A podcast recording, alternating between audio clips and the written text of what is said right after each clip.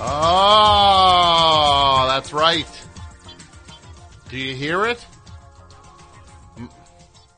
My friends, it is time for the best show. My name's Tom Scharpling. We've got an exciting show planned for you tonight. We're going to do the build a movie game throughout the show. You know how that works. Basically, you call with uh, a few actors and a movie genre, and I'll build the movie right in front of your ears. And if that weren't enough, we're going to be on the lookout for who is the most famous person listening right now. Good heavens. Who is it? If you are that person, call 201 332 3484. Or if you have access to that person, you get them to call. I'll give a, a prize to the best, uh, to the top of the pyramid. And then we're also talking about final movie roles. What are those final movie roles? But, my friends, this is the moment you've all been waiting for. You know it's popular these days, these these recap shows are so popular, right? The post show. The post show, the the and, and it's all these people, all these super fans gathered together, one trying to out fan the next. Well, I'm excited to announce tonight is the debut of my show, Talking Thrones. The twist, though, I've never seen the show. So we're doing a recap for a show I've never seen. Welcome to Talking Thrones, and I want only people to call now who have never seen Game of Thrones. 201 332 3484. Be my guest on Talking Thrones. The, un- the only recap show hosted by someone who's never seen the show. Welcome. Apparently, this is the theme music to the show. I downloaded it 15 minutes ago, bought it from iTunes. It was $1.29. Apparently, this theme is by Ra- Raymond Ju- Jawadal. It's called Main Title, and it is the theme to Game of Thrones. So this week, a very exciting episode of Game of Thrones from what I pieced together third hand from social media. The snowman is back. Look out. Apparently he's back. And he'll kill you. I think. Not sure what that means exactly. Welcome to Talking Thrones. Hi, uh, this is Dave in St. Paul, and uh, I've never seen the show. So Well, how about this week's episode, Dave? I thought it was great with the, you know, the wizard, right? The wizard. The wizard. When the wizard went to the top of the mountain with his staff and he was just like, I condemn thee! And then the skies parted, right? Right. And then what happened after that? Was it a giant flood or something? Or is that the Bible? I think that might be the Bible. I think that's Moses. Where he was just like, Winter is coming! Remember that scene? Exciting. Thanks, yeah. bro. was- he- Welcome to Talking Thrones. Who's this? Hi, this is Marshall in Manhattan. How you doing, Tom? Marshall. Have you ever seen Game of Thrones? Never. Well, I would like to welcome you to Game of Thrones, the recap show for people who've Right. never seen Game of Thrones. Talking Right. I- Thrones. I what- thought the dr- I thought the dragon was underused this week. Did you think that the dragon was going to win the fight, though? Well, I don't know. Uh, I thought that the dragon uh, wasn't. Uh, it didn't have enough fire. Ah, interesting. Interesting. You thought that the dragon, the fire-breathing dragon, did not have enough fire. Yeah, yeah.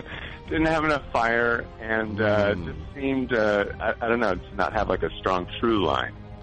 An intriguing point. Do you think next week's episode, the dragon will have more fire? Do you think that's a Um, possibility? Probably not. Probably not. But I'm still rooting for it. You know, it's Yeah. a fan favorite. That dragon. Now, apparently, there's a woman who controls the dragons or something. Uh huh. Yeah. From what I heard, I don't. That's what, that's what I've I've heard. I'm not exactly clear on that, but I guess she like tells the dragons what to do or something. Yeah, yeah. She she she casts spells uh, on the other side of a mountain, and she Yeah. has red hair. But then that wizard with the long Oh. beard and the giant hat, when he Yeah. was like, "We must destroy the winter. I oh I thought it was mankind. Mankind must be destroyed.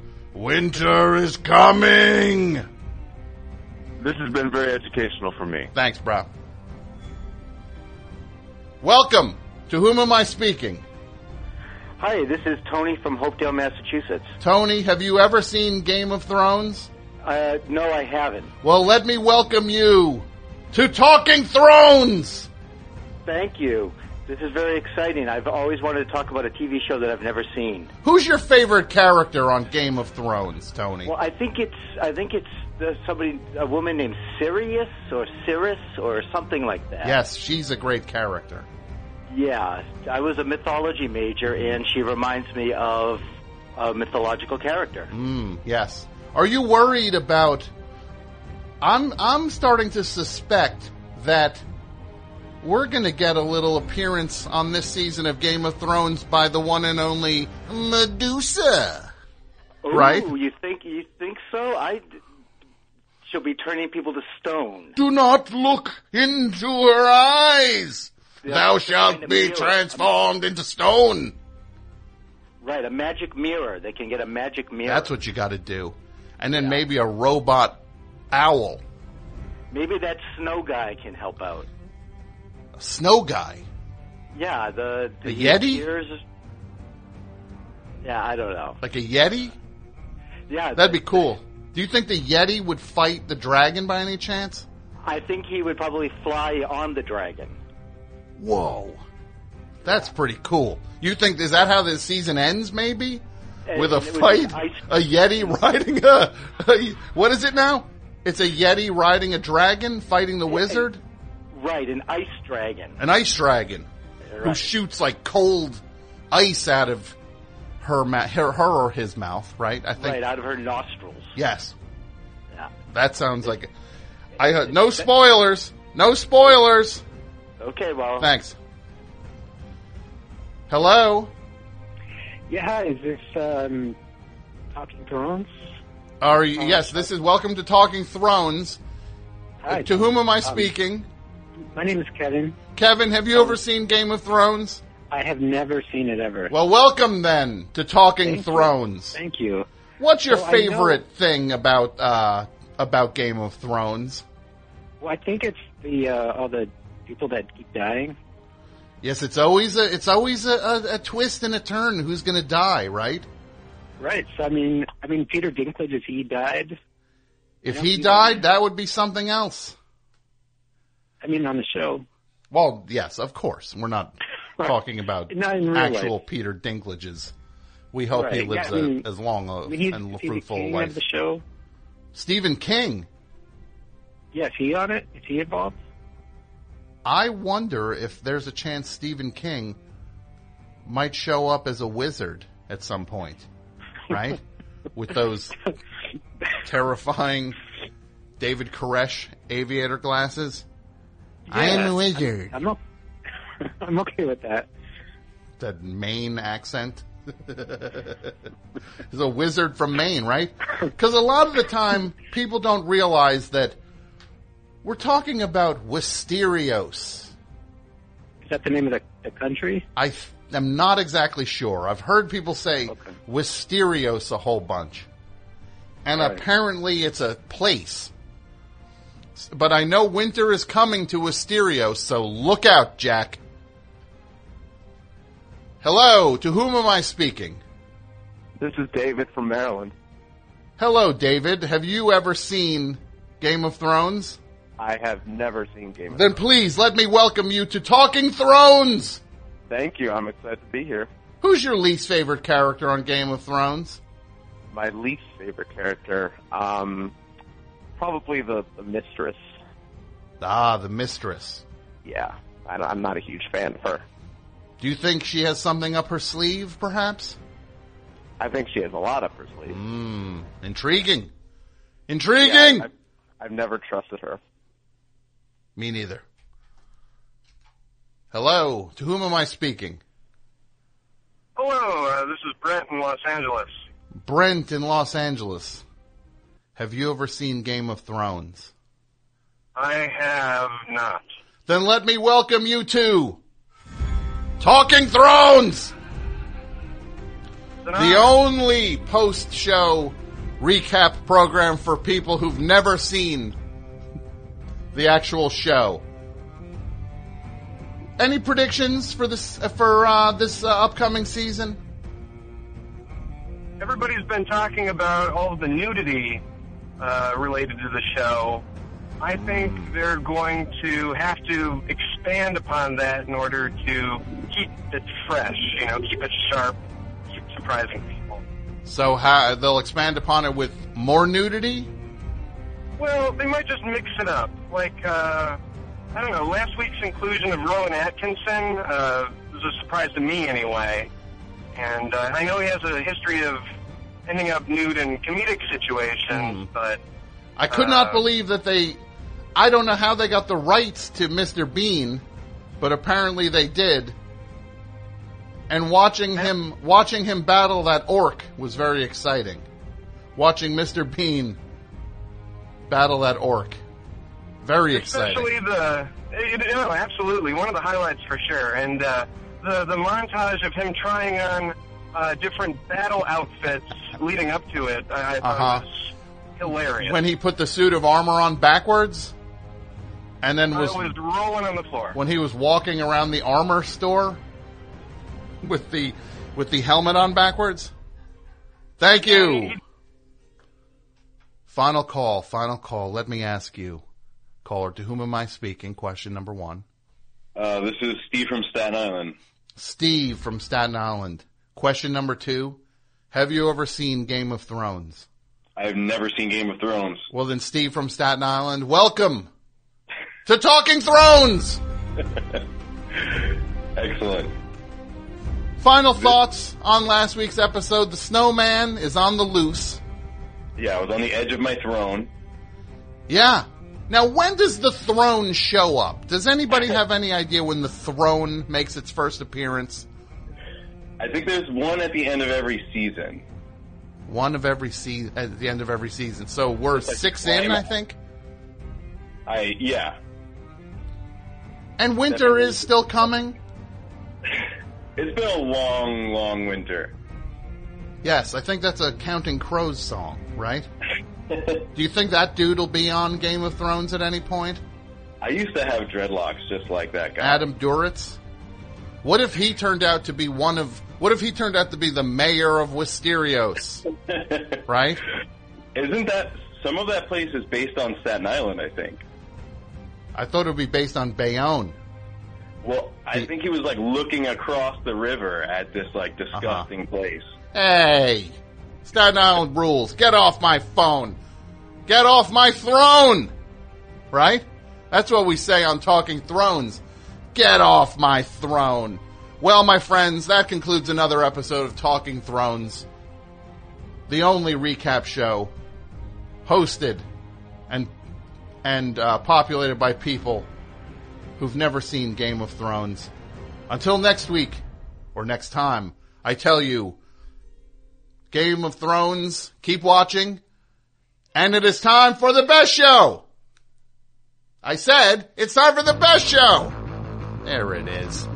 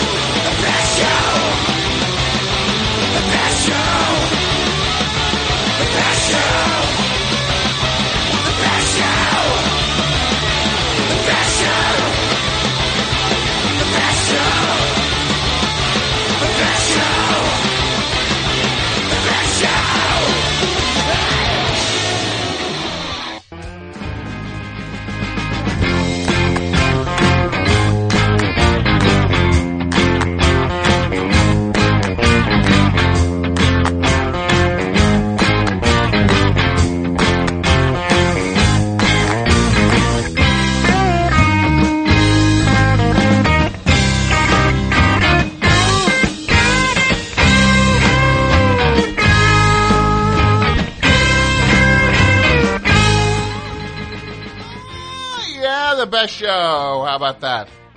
It's back. Another Tuesday night installment. Who am I? Well, my name's Tom Scharpling. I'm the host of the show. Uh, first things first. What did we just hear musically? Oh my goodness. How about that? Two for Tuesday. Neil Michael Haggerty and the Howling Hex, their new album Denver.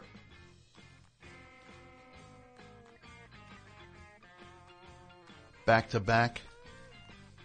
Colfax West and Random Friends. That's such a great album. And look, is there a lyric that says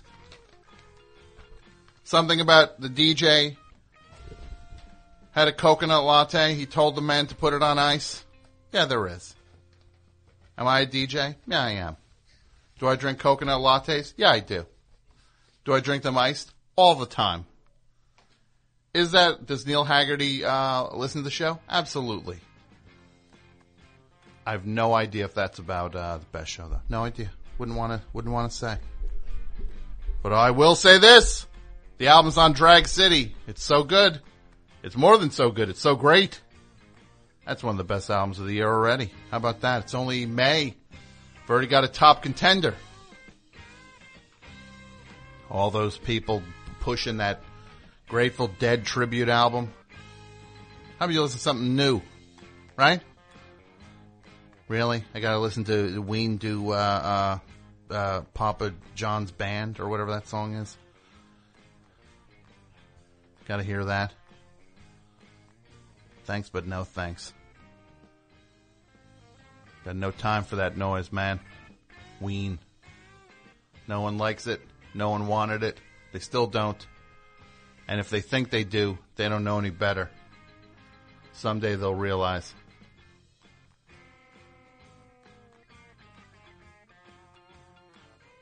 George R. R. Martin. Somebody said that that uh, we should do best show that, that we should do uh, Game of Thrones recaps, and that's why I did that. Somebody on on uh, Twitter said that.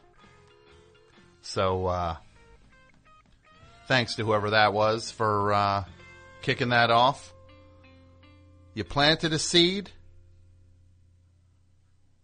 and it grew into a mighty tree, mighty oak. The phone number 201- three three two three four eight four. My oh my, don't we have an exciting show planned for you tonight? That's right. What do we have on the table? Well, all throughout the program, I want to talk to you about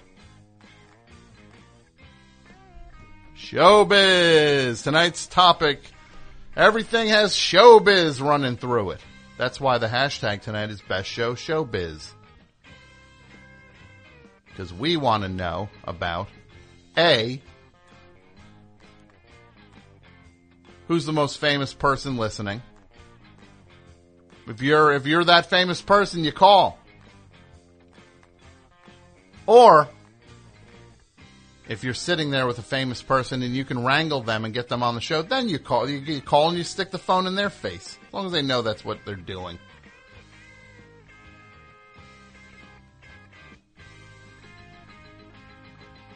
Then we're going to do the movie game all night. All night. Build a movie. I'll build these movies right in front of your face. You throw a few actors up and a, and a, and a genre. We'll build it. Right there. Right in front of ye.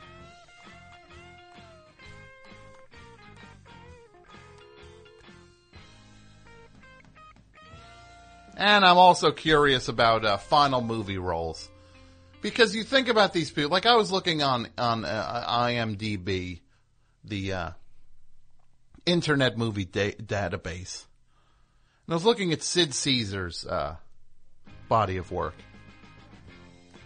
I'm not putting anybody down for these things. It's just like it's it's kind of the the way it works. Is you end up doing like so many people end up doing some turkey down the home stretch, and it doesn't have to be literally the final movie. It can be down the down the end of the, the career. Like Sid Caesar did something called Comic Book the Movie. This is a guy who like gets all this credit for like inventing all this stuff.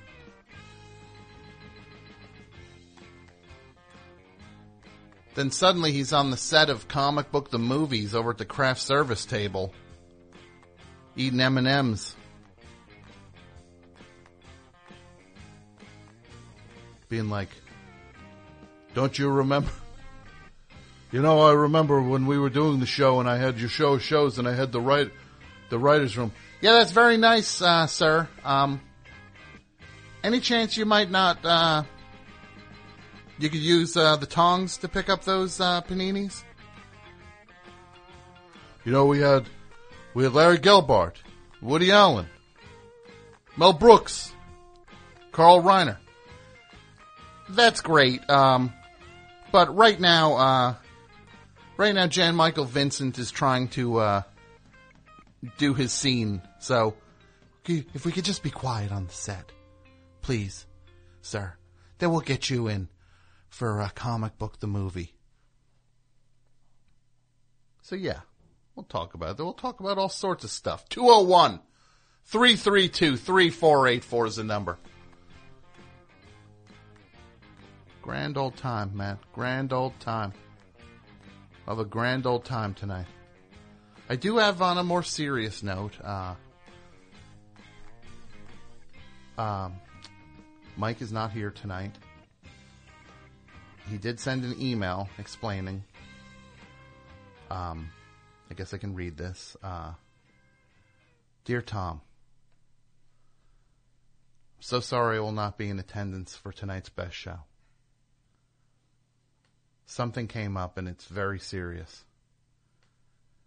I can't talk about this in detail right now, but basically, an incident took place at Masses the other night. Wally Wacky Man came in. He was clearly drinking. We got into an argument. One thing led to another. And I murdered him. Oh my God, I'm reading this for the first time. A associate producer Mike, he's saying he murdered Wally Wacky Man in a bar fight. oh no. Oh no. Oh no. I buried his body in the Bayonne swamps. Swamps? They have swamps out there? I guess so. I'll take his word for it. He will never be found. I don't know when I will return, but please, above all, know I love you. Oh, that's nice. I love the best show. But most importantly, do not read this on the air. Oops. Uh oh. Guess he's on the run right now. He's got uh he's got purple felt on his hands. So I guess what I need to say is, first of all, rest in peace, Wally Wacky Man. Uh, I guess it's kind of fitting that Mike, that you you uh, shuttled from this life by by the hands of AP Mike. That makes sense. And for people who don't know who Wally Wacky Man was, I guess was I have to say now, he was. He was a puppet who used to call the show occasionally, and uh, yeah, yeah, so uh, rest in peace, Wally Wacky Man. You had a good run, and uh, uh, I don't know. Uh, I guess uh, guess we'll see. Uh, we'll see you on the other side, bro. And Mike is on the run, so who knows where he is? Now he's probably in this is what I'll say. I I know I know a little bit about the way Mike thinks. He's probably following the path of the song "Take the Money and Run." So he's probably headed down south. Where else did they go in that song? Headed down to El Paso. Mike's probably in El Paso right now. Probably getting into a great big hassle. If I'm telling you this though, if you've got a castle, look out because Mike's probably going to try to rob it, and you're going to get shot while he robs it. So, uh, castle owners in El Paso, be forewarned. AP Mike's on the loose. He's got puppet blood, purple, purple felt on his hands. I guess I'll end up uh, probably be in court, uh, testifying either for or against Mike. Not sure yet. Uh, we'll see how that goes. Couple things I want to tell you about tonight. I, hey, uh, Dudio. Yeah. Is that is that your phone by any chance? No, it's not. Oh wait. Oh, oh wait. Here we go. Oh wait. There's a phone making all sorts of sounds in here. Yeah, I had it in here for the setup. And then the dude. No, it's not. Yeah. Oh wait. That's strike three. All right. That's That's strike three, bro. strike three of four. That's strike two. Look, I got since Mike's not here anymore. I, I got to ease up on Dudio. Man, if I owned a castle right now in El Paso, I would be terrified. Somebody knocking across your moat. Well, Wally, we'll miss you. So, couple exciting sponsors for tonight's show. Let me tell you about them. First thing I want to tell you I'm going to debut a song, a, ba- a band, this really good band, Modern Baseball. They they uh, they stepped up to the plate. No pun intended. Ugh, I regret that one. Sorry, guys. They uh, Hi, everybody. Tim Heidecker here. We have a brand new office hours that just came out of the oven. We've got legendary psych rocker Ty Segall. And Doug is back from down under. Good day. Good day. And his mommy came with him. Mommy and Gary Lussenhop are here too. Alicia let me know that she finished the White Album, has thoughts on that, so much more on this legendary episode of Office Hours. Find us on your podcast app of choice or watch us on YouTube at youtube.com slash office hours live. So who are the animals? Because I don't smell them.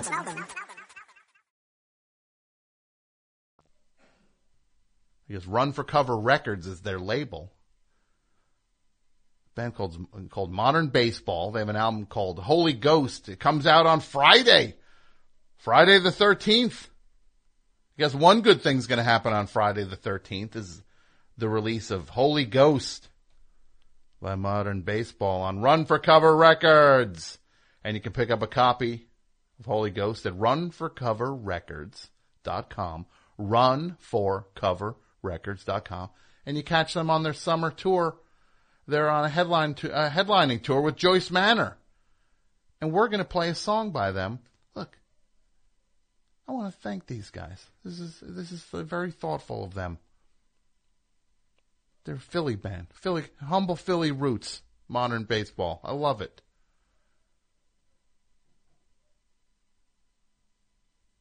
And we're going to check it out. They got a song called Stanger Rises.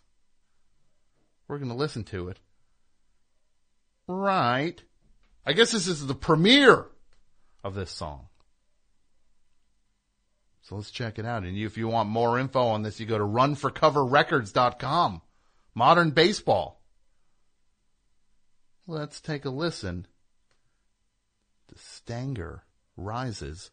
Right. Gotta stop that. And I'm gonna play this. Let's check it out right now. World premiere. Best show. Modern baseball.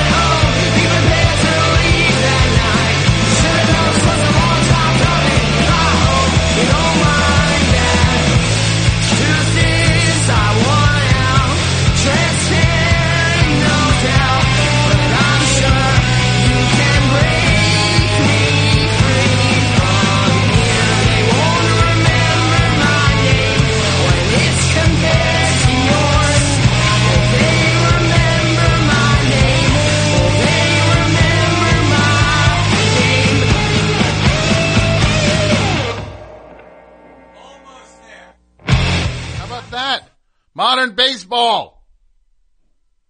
That was good. That was legitimately good. I want to thank them for uh, for uh, sponsoring the best show.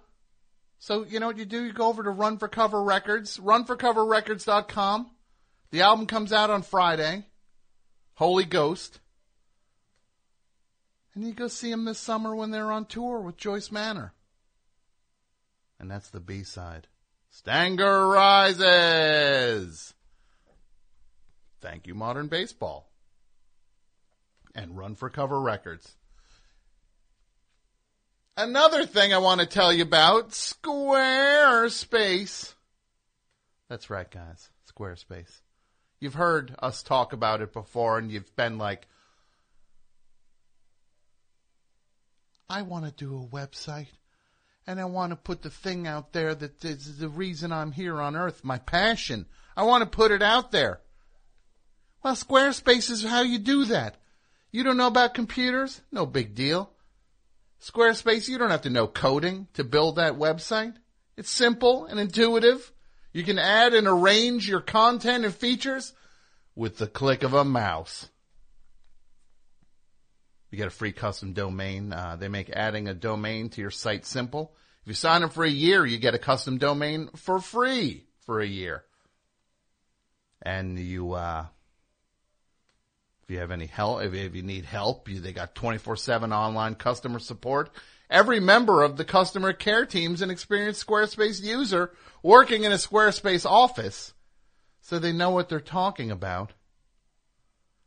It's used by literally thousands, hundreds of thousands of savvy, savvy shop owners around the world, including all the tools you need to track inventory, process orders, and send custom emails in one intuitive interface. You can't beat it. Look, we don't know computers, guys. We're the people with ideas. You got ideas, you want them out there. You want to get your uh, your land. You just want a landing page. You want a gallery, a blog, online store. It's all included in the Squarespace website. So here's what you do. Start your free trial today at squarespace.com and enter offer code best show to get 10% off your first purchase. That's squarespace.com. Enter offer code best show to get 10% off your first purchase. And their tagline, as usual. This has been, uh, they ran this one up the flagpole. They ran it back down. They love it. Squarespace. Build your website, bruh. Thank you to Squarespace for sponsoring tonight's best show.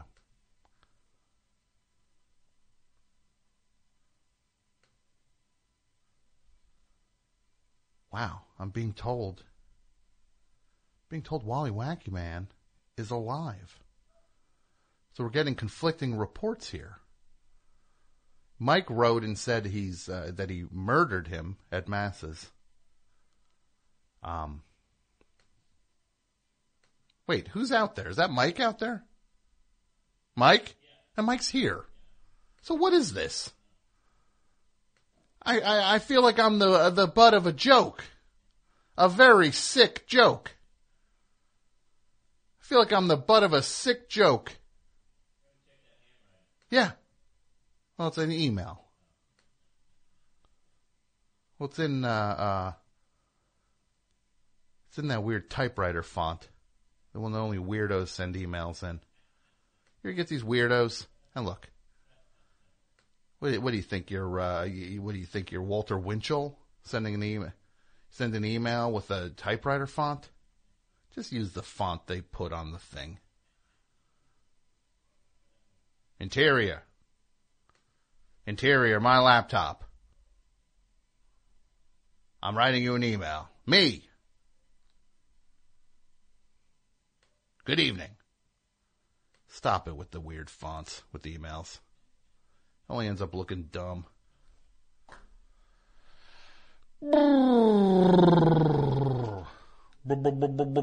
Best show. Hello, welcome to the best show. Hello, this is Josh from Los Angeles. Josh? You got it. How are you tonight, Josh? Oh, just fine. Glad to hear it. Um, I had a question for you. Hamilton. Yeah, what about it? I gave it a try, and I think it's just terrible. It made me laugh out loud. Well, you saw it? No, I listened to it. I downloaded the thing. I'm sure it did. Yeah. It, you're supposed to go see it. You listen to it. Okay, okay, good point, good point. Yeah. You're supposed to see it. Then maybe it makes sense. Look, I didn't see it. I want to see it. Did it. you listen to it? No, because I want to see it first. Okay. I'm not going to chip away at it. I want to see it first. I want to experience the whole thing the way they meant you to see it and pro- and and hear the songs. Didn't mean for you to hear half of it first. You know what? I'm not going to argue with you. I think that's a good point. I'm supposed to. I, I'm supposed to trust you. You're listening to this thing with one ear cocked to the thing, the other one you're you're you're scrolling. uh, God knows what website. Half no, I did attention. Uh-huh. actually legitimately listen to it, and Yeah, and it didn't make sense because you didn't see it in front of you. I'll say this. yes. Go ahead. Somebody get me these Hamilton tickets. I know it's a a cliche thing. That's some laugh, bro. You got to work on that. Get off my phone. And Mike, let's go easy on the dudes tonight. I know you can't help it. I know where. I know you can't help it. That's it. We take who calls. Best show. Hi, this is uh, Thomas. I got one for the for um, the movie game and for the final rolls. Let's hear the final rolls first. What's your name, bro? My name is Thomas. Thomas, good name. Where are you calling from? Camden, Delaware. Ah, Delaware. Home of Delaware House. Yeah. The the crown jewel of 95. Right? Yeah. People driving through.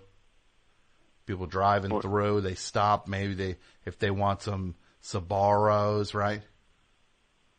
Yeah, yeah. If they can swim the Sbarro's, yeah. Yeah. So what do you got for the final role? We're talking about final movie roles. So for the final roles, um, we're going with the uh, the Transformers movie from 1986, the animated one, That is the final role of Orson Welles.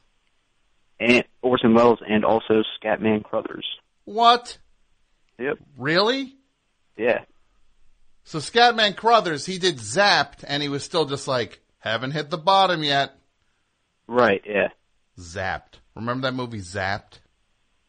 I don't know that one actually. It's a, te- it's like a, it's like a dirty, uh, it's like a dirty, uh, teen movie. There were all these dirty teen movies after Animal House and Porky's. Oh Like- yeah, that that type. Yeah. There's this movie Porky's, which is one of the trashiest things a human has ever come up with. Mhm. Porky's, where it takes place in the 50s, and it, it's in a Florida, Florida in the 50s, if I remember correctly. And it's like, it's just like these horny kids just being creeps. Just creeps, straight up creeps, staring in the girl's shower. Yeah, that's a crime you're committing. Yeah. Right? Yeah. I'm gonna look in the shower and see. Oh yeah, that's a crime. Okay. Well, have fun in jail, pervert. And then Exactly, God, I don't even want to say what he does. You let your you let, you let- you let your lewd imagination run wild down there in Delaware. I'm sure you can fill in the the blanks there. Yeah, I'm sure I can. So it's also got a Kim Cattrall in it in one of her uh, early roles where she plays like a horny teacher or something. It's just filth. It's so filthy, and it Yeah. made so much money that there was this wave of movies following Porky's, like Zapped, which was starred starred Scott Baio and um starred Scott Baio and Willie Aames. And they were like Scott Baio gets like these powers. It's like a dirty superhero movie. Like I think he gets like mind control powers. Okay. Yeah. And then he just starts like staring, like it's just he's like a he's like a junior sex offender in this thing. Right. Should be caged, right? Right. If And this- of course, this, he used a this, co- this yeah. could have been an X Man movie. They would have the Professor X would have like taken his power, put him in like a, a plexiglass cell. Right. Yeah. Put him in him in the the mutant jail. Yeah, mutant jail. Yeah. Zapped. So how did we get to Zapped again? Through Scatman Crothers is like a janitor in Zapped. If I remember correctly, somebody like puts like weed in his food or something. He starts hallucinating. Oh, geez. I think I might have seen like a clip of that actually somewhere. Yeah. Scat, poor Scatman Crothers.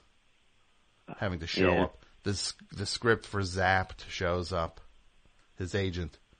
Scatman, you did, uh, he's, Scatman Crothers is like, I did The Shining. He's like, what kind of scripts are coming in next? On the heels of The Shining. And he thinks it's going to be like a, like he's like a Martin Scorsese movie. He's going to come in or something, right? We Right. got this thing called Zapped. Scatman. It's called Zapped. You'll do, uh, it'll be great. It'll be, he'll be like, who's directing it? I don't know. Look, they're paying. They're gonna, they're gonna pay us in cash, Scatman. You're a janitor in a school with a sex pervert. With a science fiction sex pervert. It's like, remember you just did that movie with the kid Red Rum who had the mind powers? It's kind of like that. Except it's nonstop nudity. And that, yeah, oh, it's probably like what the kid from The Shining grew up to be with his mind powers. Danny. Yeah, Danny. Danny. Do you know it turned out The Shining that those big wheel shots that was product placement. Did you know that? I did not know that. Big Wheel paid two and a half million dollars to get that that in the movie. Isn't that sick? That movie's basically a commercial. Uh, it it should just say, "Big Wheel presents The Shining," Yeah. Oh, man. and they had a scene where they didn't make the cut where he's riding the big wheel through the maze, being chased by Jack Nicholson, and Jack Right. Nicholson finally just goes, "That big wheel sure takes the turns pretty sharp." And then Danny goes, uh, yeah, it's a really well made big wheel. but even that was too much for Stanley Kubrick, for the master, Stanley Kubrick. Right? The master. had to leave had to leave that one on the on the on the Yes. floor. So, look, I appreciate the call. I don't want to hear you build a movie. Thanks. No offense. A long show ahead of us. Best show.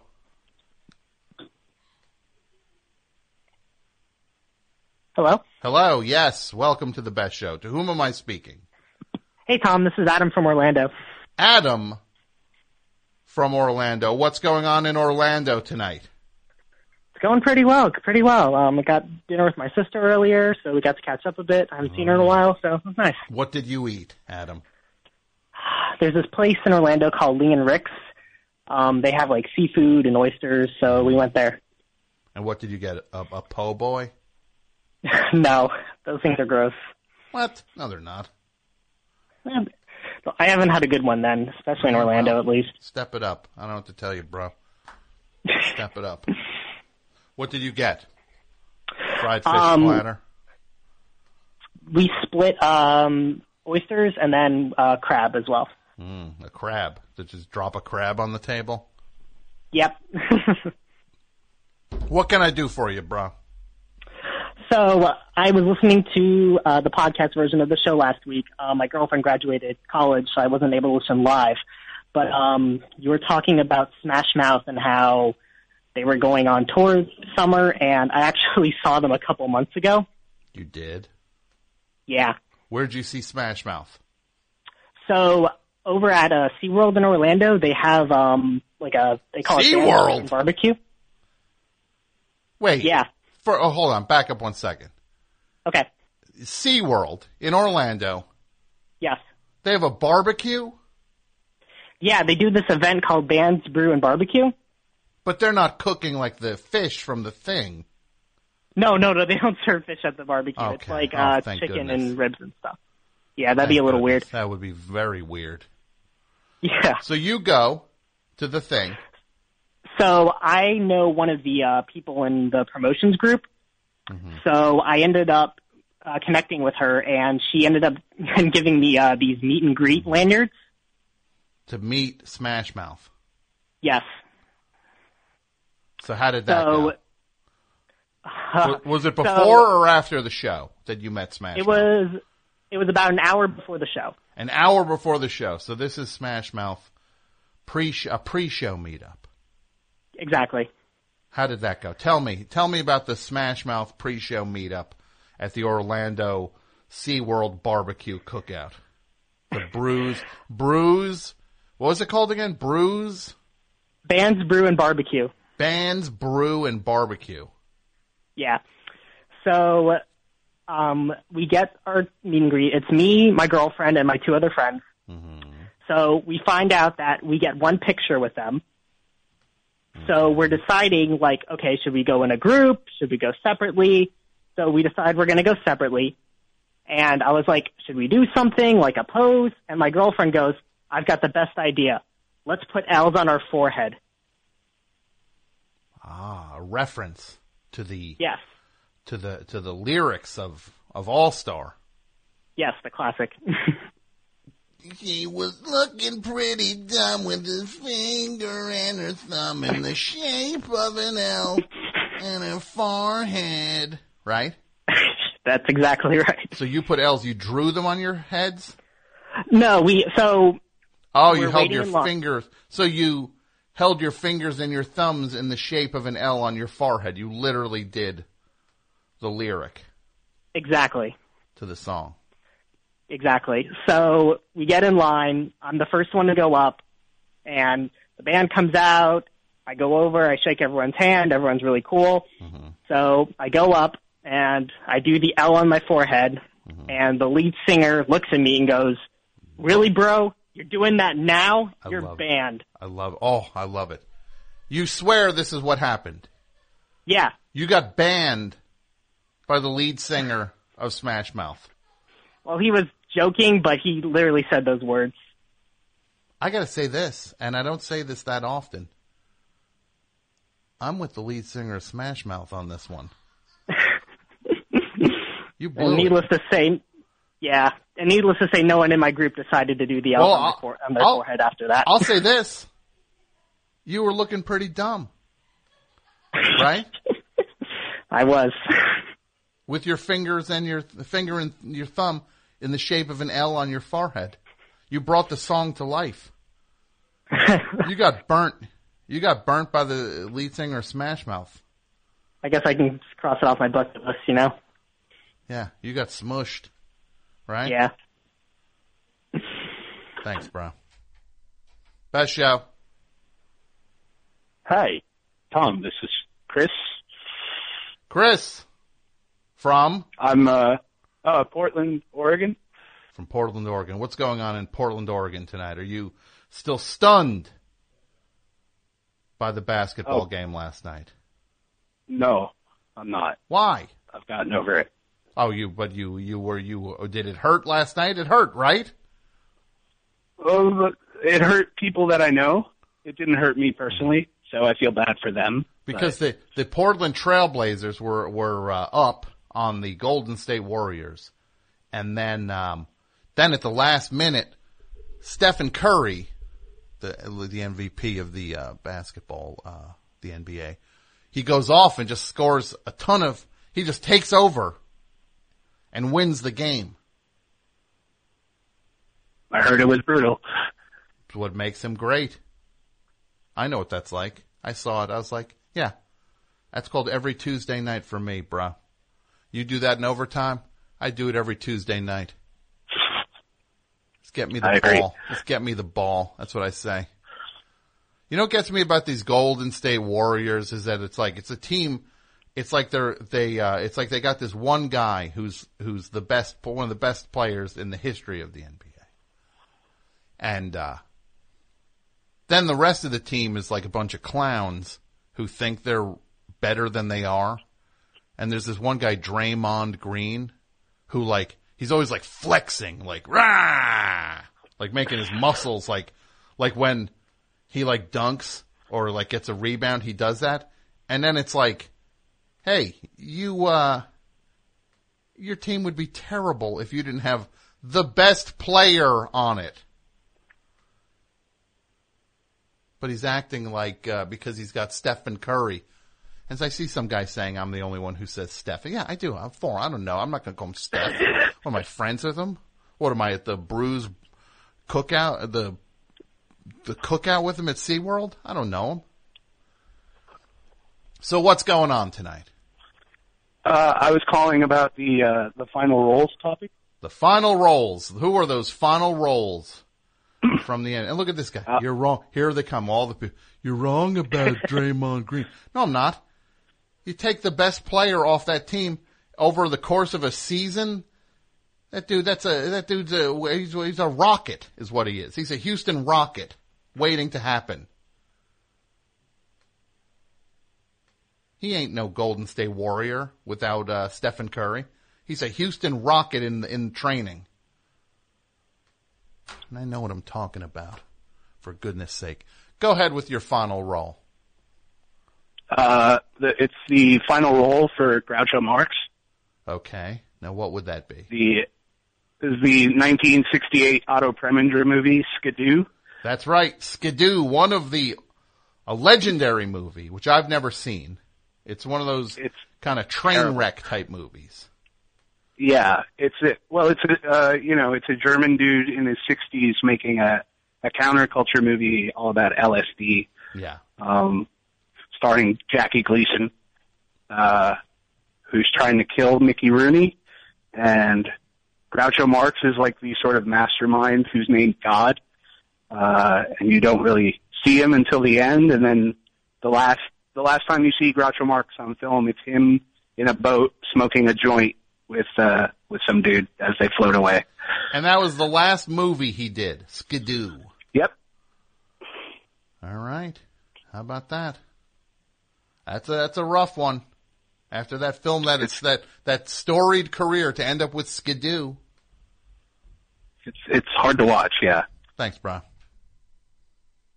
Best show. You don't really. Hey, Tom. Hey, to whom am I speaking?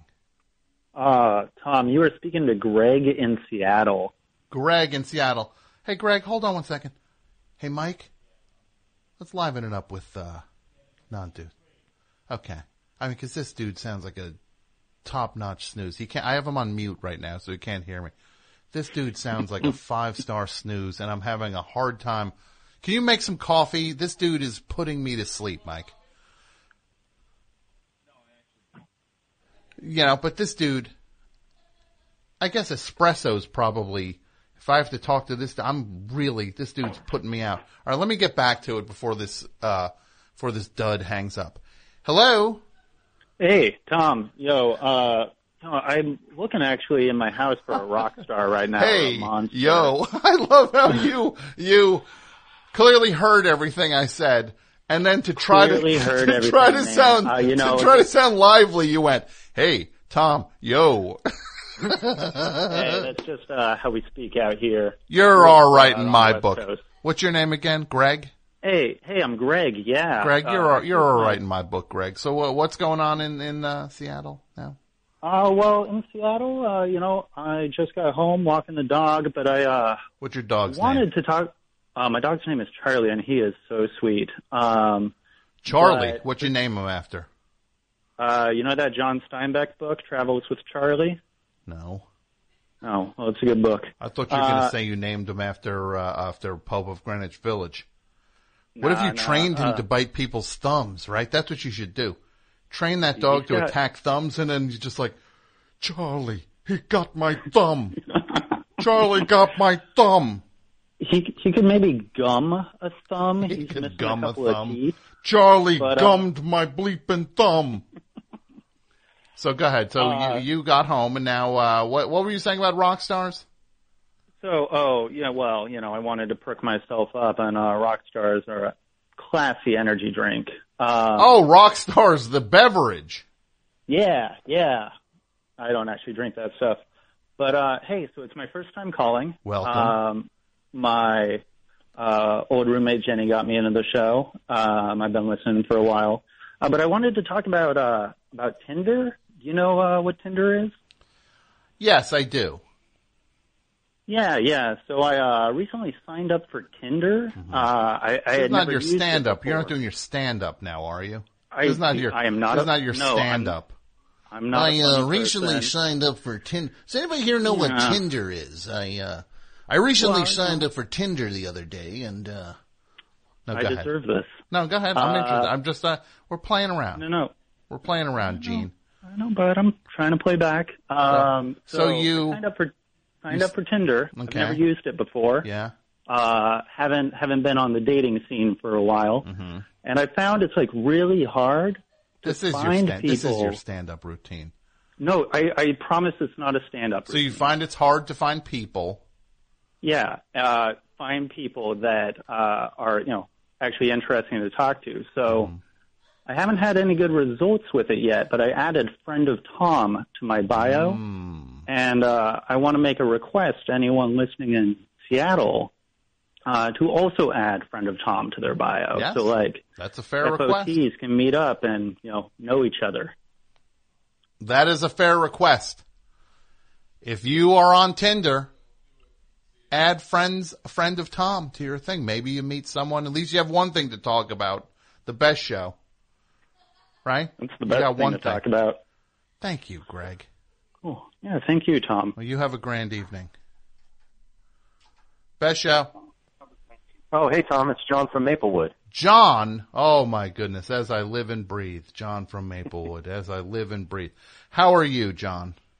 I'm doing well. Yourself? I'm well. For people who don't know, there's guys and and and and uh, gals, uh, uh, people uh, call this show over the years, and uh, this guy is one of the people who's always been there. He's a New Jersey uh, dude, John from Maplewood. He's a quality caller. So let's clear a path for a quality caller, and let him do what he does.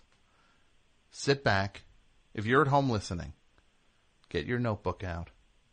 And you're wondering if you sit you're sitting at home you're wondering how do I put together a successful call? This is right now the master class is about to take place. I think I better hang up right now. no, John, what's going on?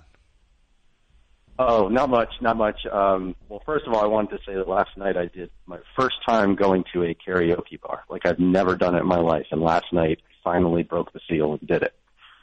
It was fantastic. Was it in New York? It was in New York, uh, on uh, 32nd Street. And was it one where it was an actual bar or or rooms? It was rooms. Yes, that's the way to go. These people with these that do the, the, the karaoke bar thing, I don't get that. I'm not doing that. I'll rent a room. Rent a room. Sing the songs in front of everybody.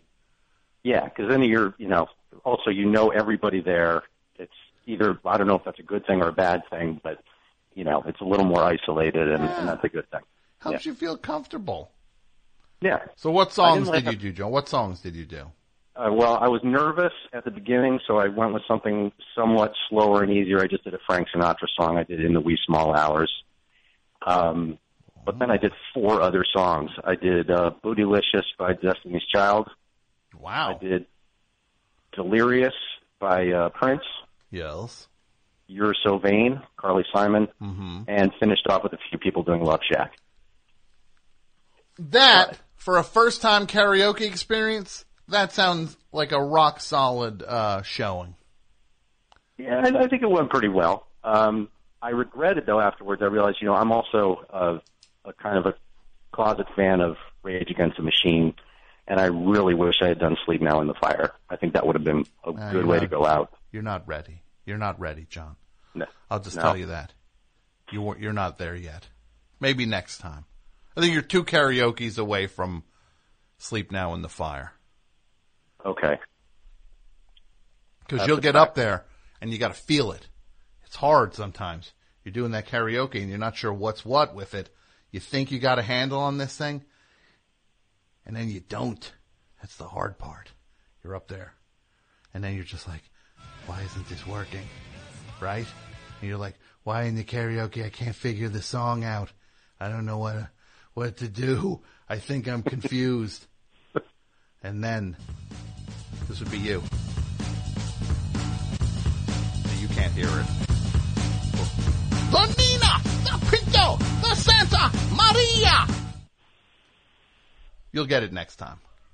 Oh, and that was the part I was looking forward to doing the most. Oh well. But the other parts are the hard parts, the whispery parts. Those are the ones Oh, you're yeah. like, oh, I forgot about this. Oh no. Words start showing up on the screen. You're like, I don't know what this is. I try and sing it instead of whispering it. Yeah. Soon you'll be there. So what's going on, John? Uh, well, not much. I wanted to know: is it too soon to give you uh, uh, some actors and a genre to uh, put together? No, let's start it. Let's start the build a movie game. What do you got? Okay. Uh, Sam Waterston, Okay, let me write this down. Steve, Steve-O, Okay. Irwin Allen disaster film type thing. Sam Waterston and Steve-O hmm in an Irwin Allen movie. Yes, and it doesn't obviously have to be Irwin Allen, but it could be a disaster film. No, or let's make it let's make it a Okay. straight up Irwin Allen movie.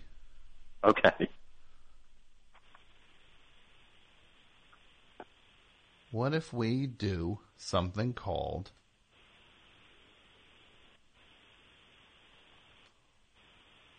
Water Tower 1999, right? Okay. You know, there's all those giant water ta- like, like what if it's like, what would happen? I could picture Irwin Allen asking this question. What if the biggest water tower in the city Hmm. I'm trying to think of a way to do because it wouldn't be that much water, right? Is that It would have to be a really big one. yeah? Like, what's the biggest? Wa- what about those silos? You know, you know, you know, you go in there, those silos. hmm What if they're dudes who like rescue, like Steve-O's the young brash rescue squad type dude, hmm and Sam Waterston, it's his last day. What's a good disaster? What if uh sewer sewers? Let's think. Hmm. What if it's what if it's the, the, like a like the what's that giant dam? The giant dam, like the Hoover Dam. Yeah, the Hoover. What if it's just called Hoover Dam, right?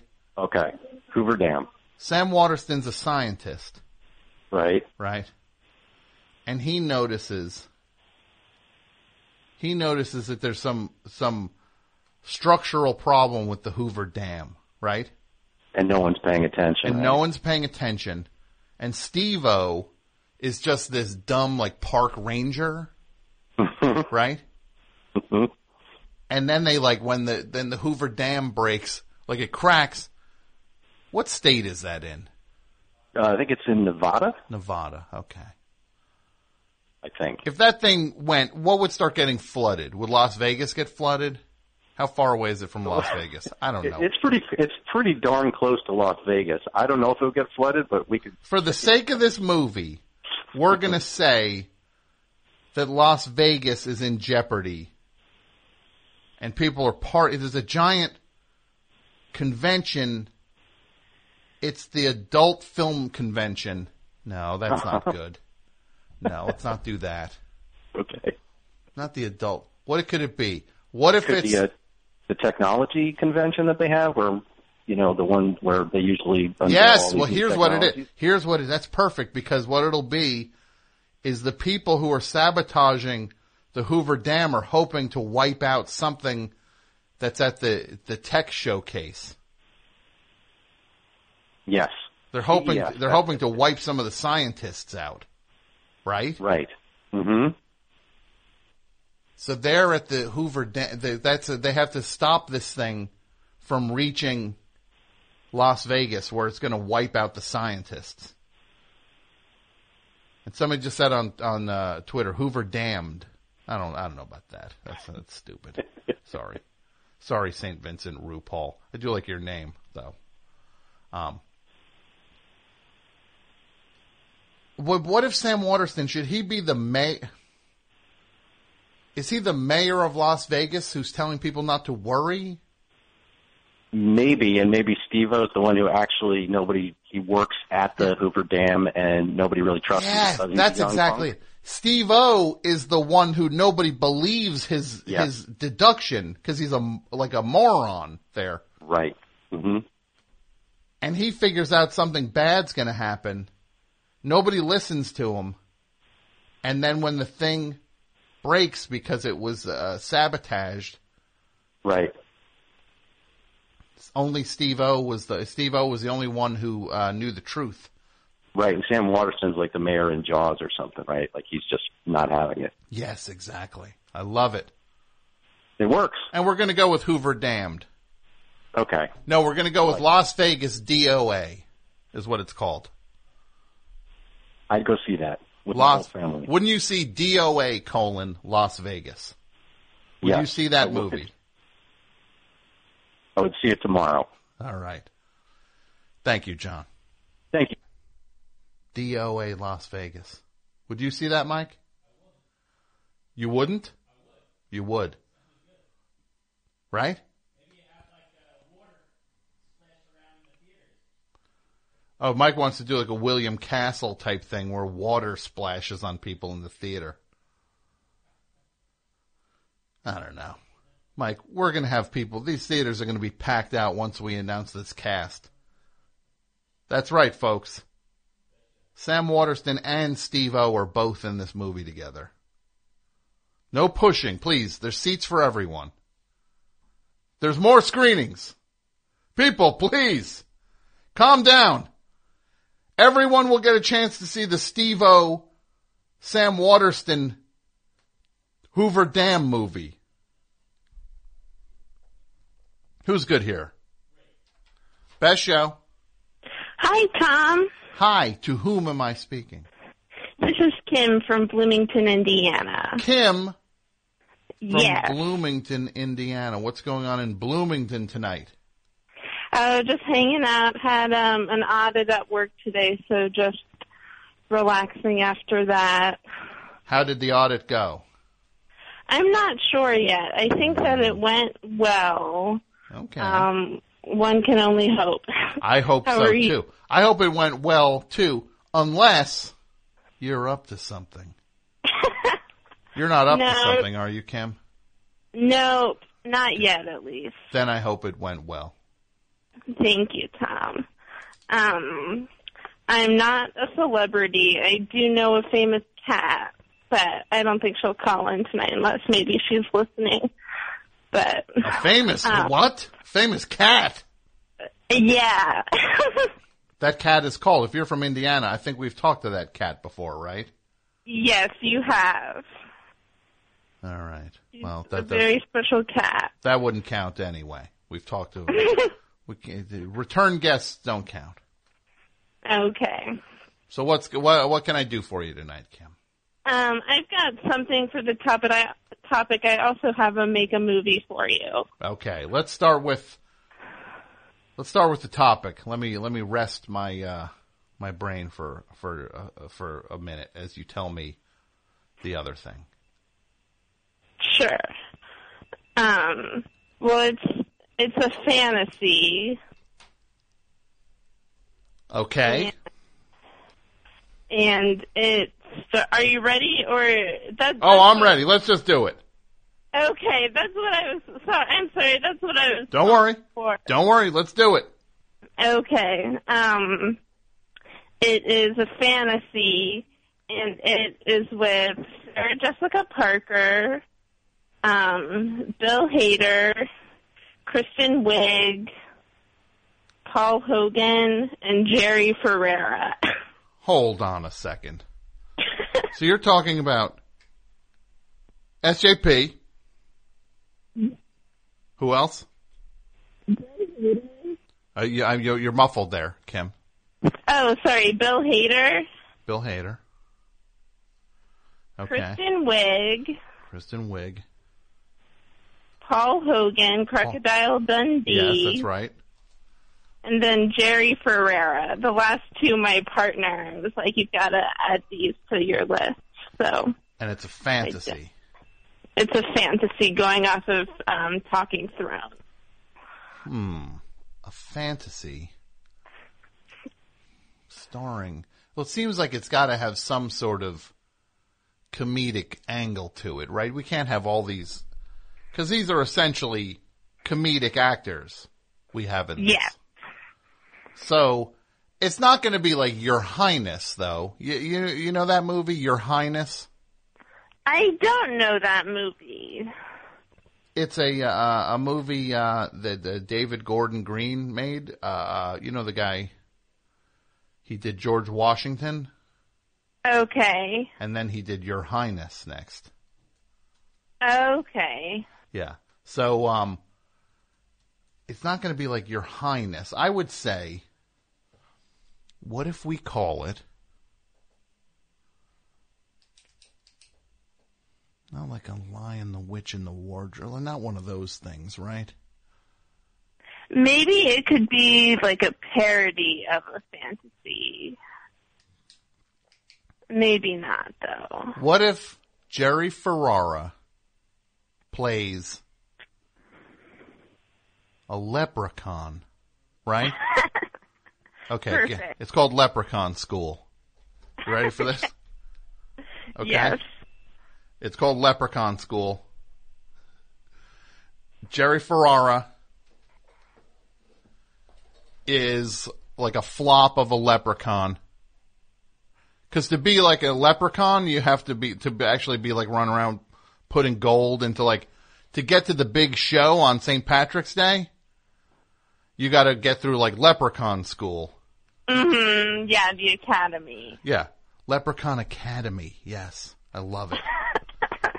You're right. I wrote down leprechaun and I think I misspelled it. I'm writing all this in gel pen just because I like to do stuff with my hands. Leprechaun Academy. Jerry Ferrara is a, a buffoon of a leprechaun, right? You need straightened out. And then all of the leprechauns. What if something happens like um, Paul Hogan's like a SJP and Paul Hogan play like the uh, the the the dean of the they, they like run the leprechaun school, right? Yes, perfect. Bill Hader is, is. Bill Hader's the the he's like the the the he's like the the leprechaun most likely to succeed, like right? Yeah, yeah, the all star know it all. Yeah, he's like the all star know it all leprechaun. Maybe he's Jerry Ferrara's big brother, even. Yeah, and Jerry's just living in the shadows of him, trying to Yeah. be more like him, but just fuck. Ooh, sorry. You caught up. yourself. You caught yourself. Very good. I like that. Thanks. So you caught you. So, so he's. But then what happens? So him and Kristen Wiig. Kristen Wiig. Is she trying to take over the Leprechaun Academy? Yeah, maybe she is. She's from another. She's from like the bougie leprechaun school, and this is more like. The bougie Leprechaun School. And this is more like the public leprechaun school. Ah, And so she's trying to take over. So what if if SJP and Paul Hogan are king and queen Leprechaun, right? They run. They're like pretty much the. They run this Leprechaun school, and they're the ones who have to like approve, who get to pick who the the main Leprechaun is to go out and head up St. Patrick's Day, right? Yeah. Yeah. and it's going to be Bill Hader, but then, but then, Kristen Wiig traps him, right?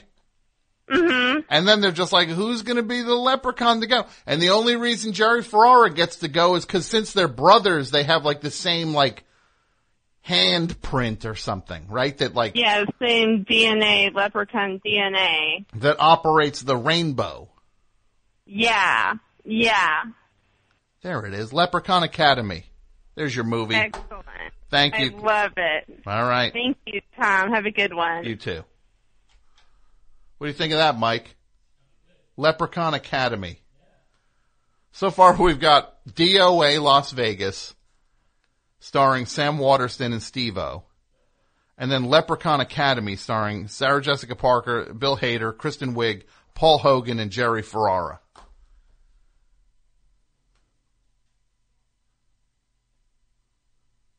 How do you do it, Tom? How do you do it? I don't know how you do it, bro. But you do. You impress me. You impress me, Tom. Thanks, Tom. Oh, by the way, next week on the best show, next week, you've all waited for it for one hour. The Tom personation hour. For one hour, I will have to sit here listening to you, the best show listener, do impersonations of me. And the winner will win a prize at the end of the show. How's that sound? You ready for that, Mike? You can't wait on this one. This is like, this is like Christmas for you to watch me get crushed. He can't wait. Leprechaun Academy. I would see that.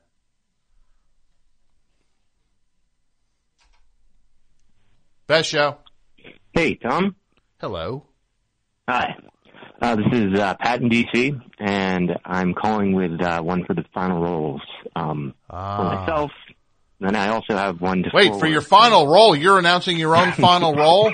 Oh no. no, no, don't worry. I, I, yeah. No, Well, I guess my final role was probably in that um, middle school uh, musical that my uh, middle school music teacher wrote and was terrible. Other than that, um, but no, the uh, the famous and great um, actor I wanted to uh, discuss was uh, Peter Lorre. Peter Lorre, who people might know from, what's the thing people know him from most? Night of the Uh, Hunter?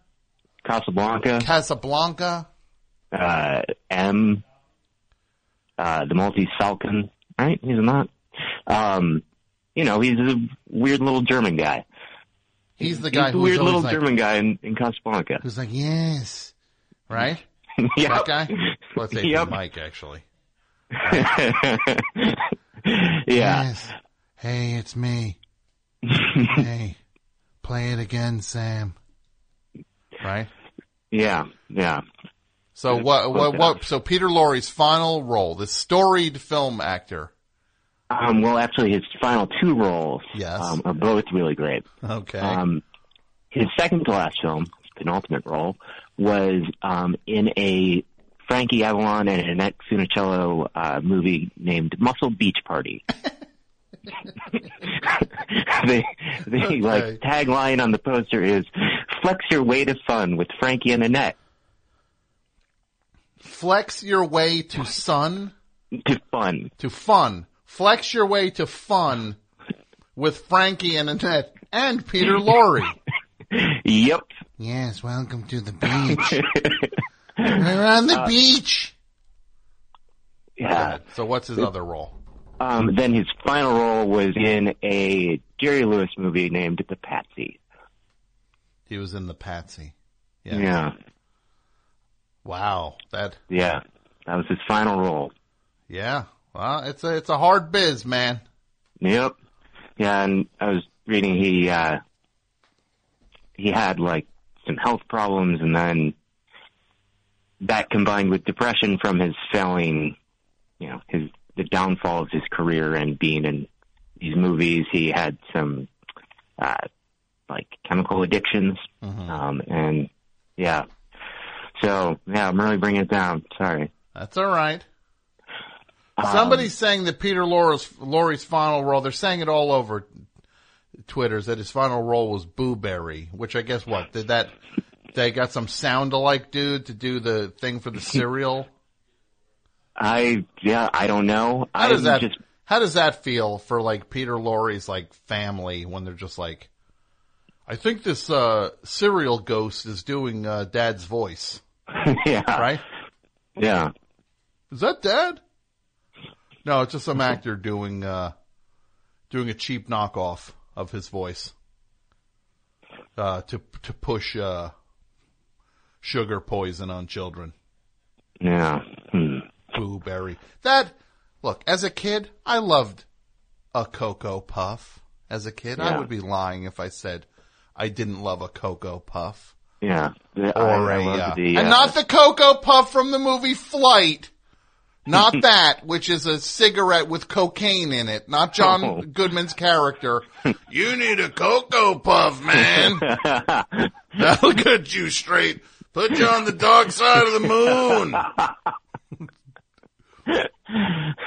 No, I, I wasn't accusing you, Tom. Don't don't, worry. So, I liked a cocoa puff, and I liked a uh, the occasional uh, uh, Captain Crunch Crunch Berry with the pink purple crunch berry, right? Yeah, I A I peanut even, butter Captain Crunch. I was I was not a, averse to. I was gonna say I even like the uh there was like this just Reese's cup like candy cereal.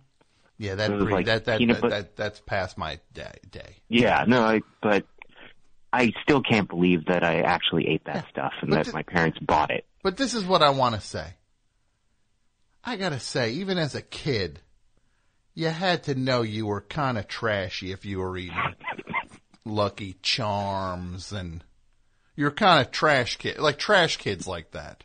Yeah, Right? Yeah, no, and like a I- trash kid would be like, I want to eat Lucky Charms and Count Chocula, and it's like, really can't get enough candy. Yeah. Like even as a kid, you know it's like, yeah, that's a little too far for breakfast. I I will say that that was only a very occasional thing for me. I was standardly sta- most times ate the uh, Quaker st- Quaker Quaker toasted oat squares. I slice up a banana on there. Ah. I had like a teaspoon of sugar. Yeah, isn't that always But it- it- Put a teaspoon of sugar on that. The thing's nothing but sugar. And you're just no. like, let me put a little sugar. And I'm saying I did it too. Not on Cocoa Puffs though. Yeah. But just the idea of like, just going as a kid, you're like, okay, I'm having these, uh, Rice Krispies and a little sugar for the top. like, as if you're eating, as if you're eating the healthiest thing ever, that you couldn't, you, the only way you could choke it down would be with a tablespoon of sugar on top of it. Oh, I'm eating the healthy stuff. Uh, I'm eating, uh, I'm eating the- like, uh, like frosted flakes and a little sugar for the top. It's, they're frosted. What do you think the frost is? so, all right, bro. All right. Oh, and then I then I wanted to forward one from uh, from uh, from Twitter from uh, Tavy. Right. Mm-hmm. Um, What she she, said. The Kids in the Hall are in a movie. I'm kidding. No. I'm kidding. Um, uh, Mary Wickes, who I think was more, and I'm forwarding this so I don't have the full, uh, I, I'm not going to claim to do perfect justice to, to, uh, Tavy's choice. Um, but she was a, you know, longtime character actress and did a lot of stage stuff. Okay. Um, and her her final role, which actually I was reading, was released posthumously, and there were six lines in it that had to be recorded by someone else. And it was the Disney animated um, Hunchback of Notre Dame movie. And what? Who? Who was this again? Who? Who was? Mary Wickes. Okay. Wow. Yeah, that after you know this like sixty year long career, you know, great success in film and stage and TV, she ends not even completing a uh, Mm-hmm. Yeah. Yeah. She's got to get it filled. That's a, that's a sad one. yeah. That's a sad one. Yeah, which I think a lot of these final roles are. There's a sadness to them. Yeah. Yeah, right. kind of the theme. Yeah. All right, bro. Thanks. All right.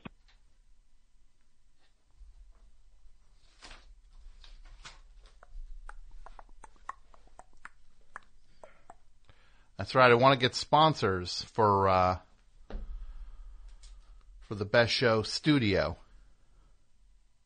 If your company, if you're working it, there's got to be somebody like a tech company or a website where they're like, they're like, yeah, we would, we would spend the uh, thing and we blow money on uh, ice sculptures here.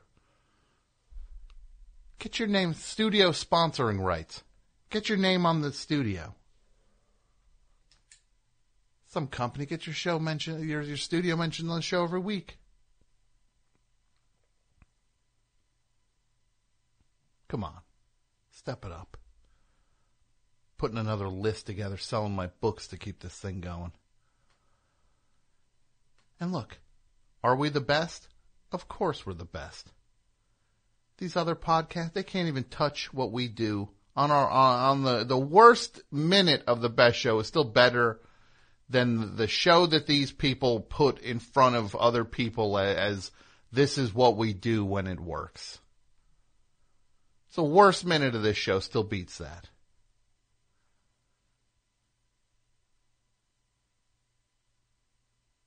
Everything on this thing's funny. Everything. Every single part of it is great. And we get it from every angle.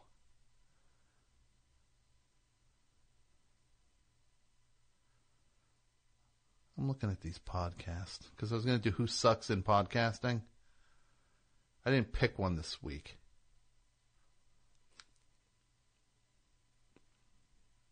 Look at some of these things. New Yorker. Oh, thank God they have a podcast. What's that? Did somebody talk about folding ascots? Got to hear that. Talk about getting your ascot back from the cleaners. Look at some of these podcasts. Holy moly, one looks worse than the next. Key, what's this? Politico's 2016 Nerdcast. Oh God, could you imagine? Can you imagine? That's like, look at these things. Jeepers creepers, man. What are these? What a, people actually get in front of a mic and do these shows? Jocko podcast. What's that? Could you imagine? If these things, these things have listeners, they got to figure it out. I'm the one. I'm the one outside looking in. But you know what? I got what they know. Oh, here's one that sucks. Gilmore Guys. This is a show where these two clowns review episodes of Gilmore Girls. Look, I've never heard a minute of it. Sounds like it sounds like you got a, a winner on your hand. These guys are minting money with this thing. Uh, I'm selling my books. These guys just backing up the money truck week after week because they're just. I thought this episode was. Uh...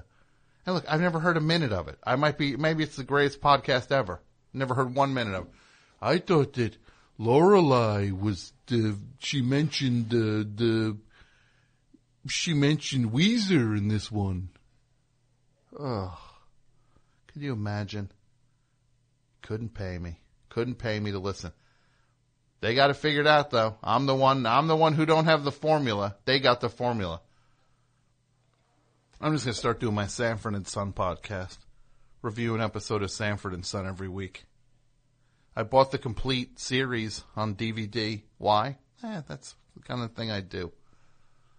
I'll be at Best Buy. I'll be like, oh yeah, sure. Oh, $70? Yeah. Yeah, I won't be able to sleep without this. You should see the face on the people at the store when I'm bringing that up to the counter. Sanford and Son complete series. Did a bell go off? Yeah, they all came out and watched as I got as they rang me out. they all came out and watched. They watched me pay for this thing. Really, Sanford and Son, you're paying for that thing. You're buying the complete series. I'm gonna start doing that. My Sanford and Son podcast.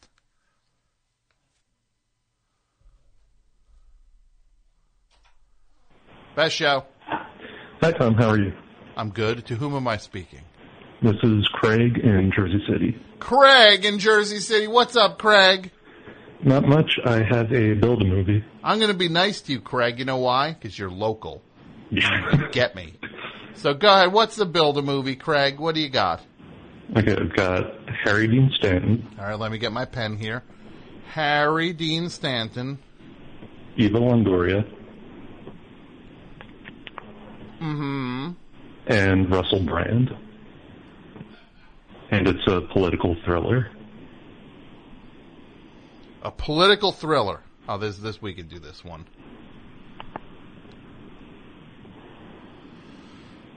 Russell Brand's going to play like a campaign manager, right?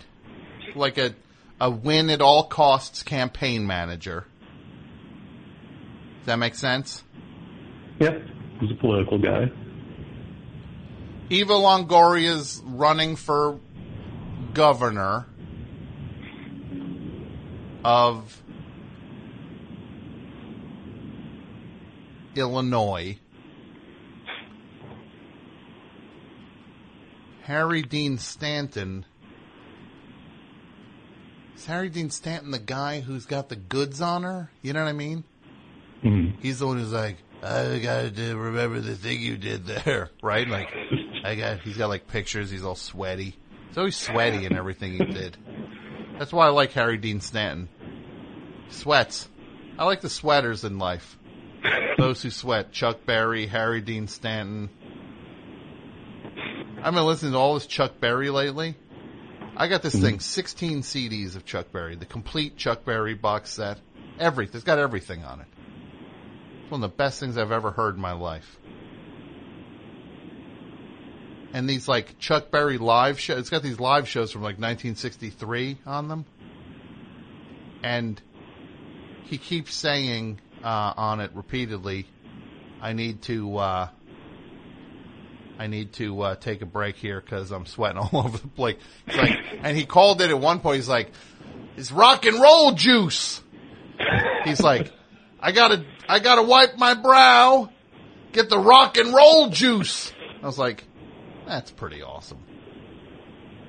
But seriously, these Chuck Berry songs, this dude is is no different than uh, he's like Woody Guthrie. The level this guy was operating at.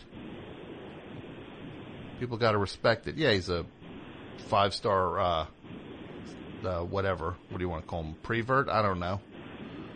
Is he is he worse than a prevert? I don't know the story. Is he a sex criminal?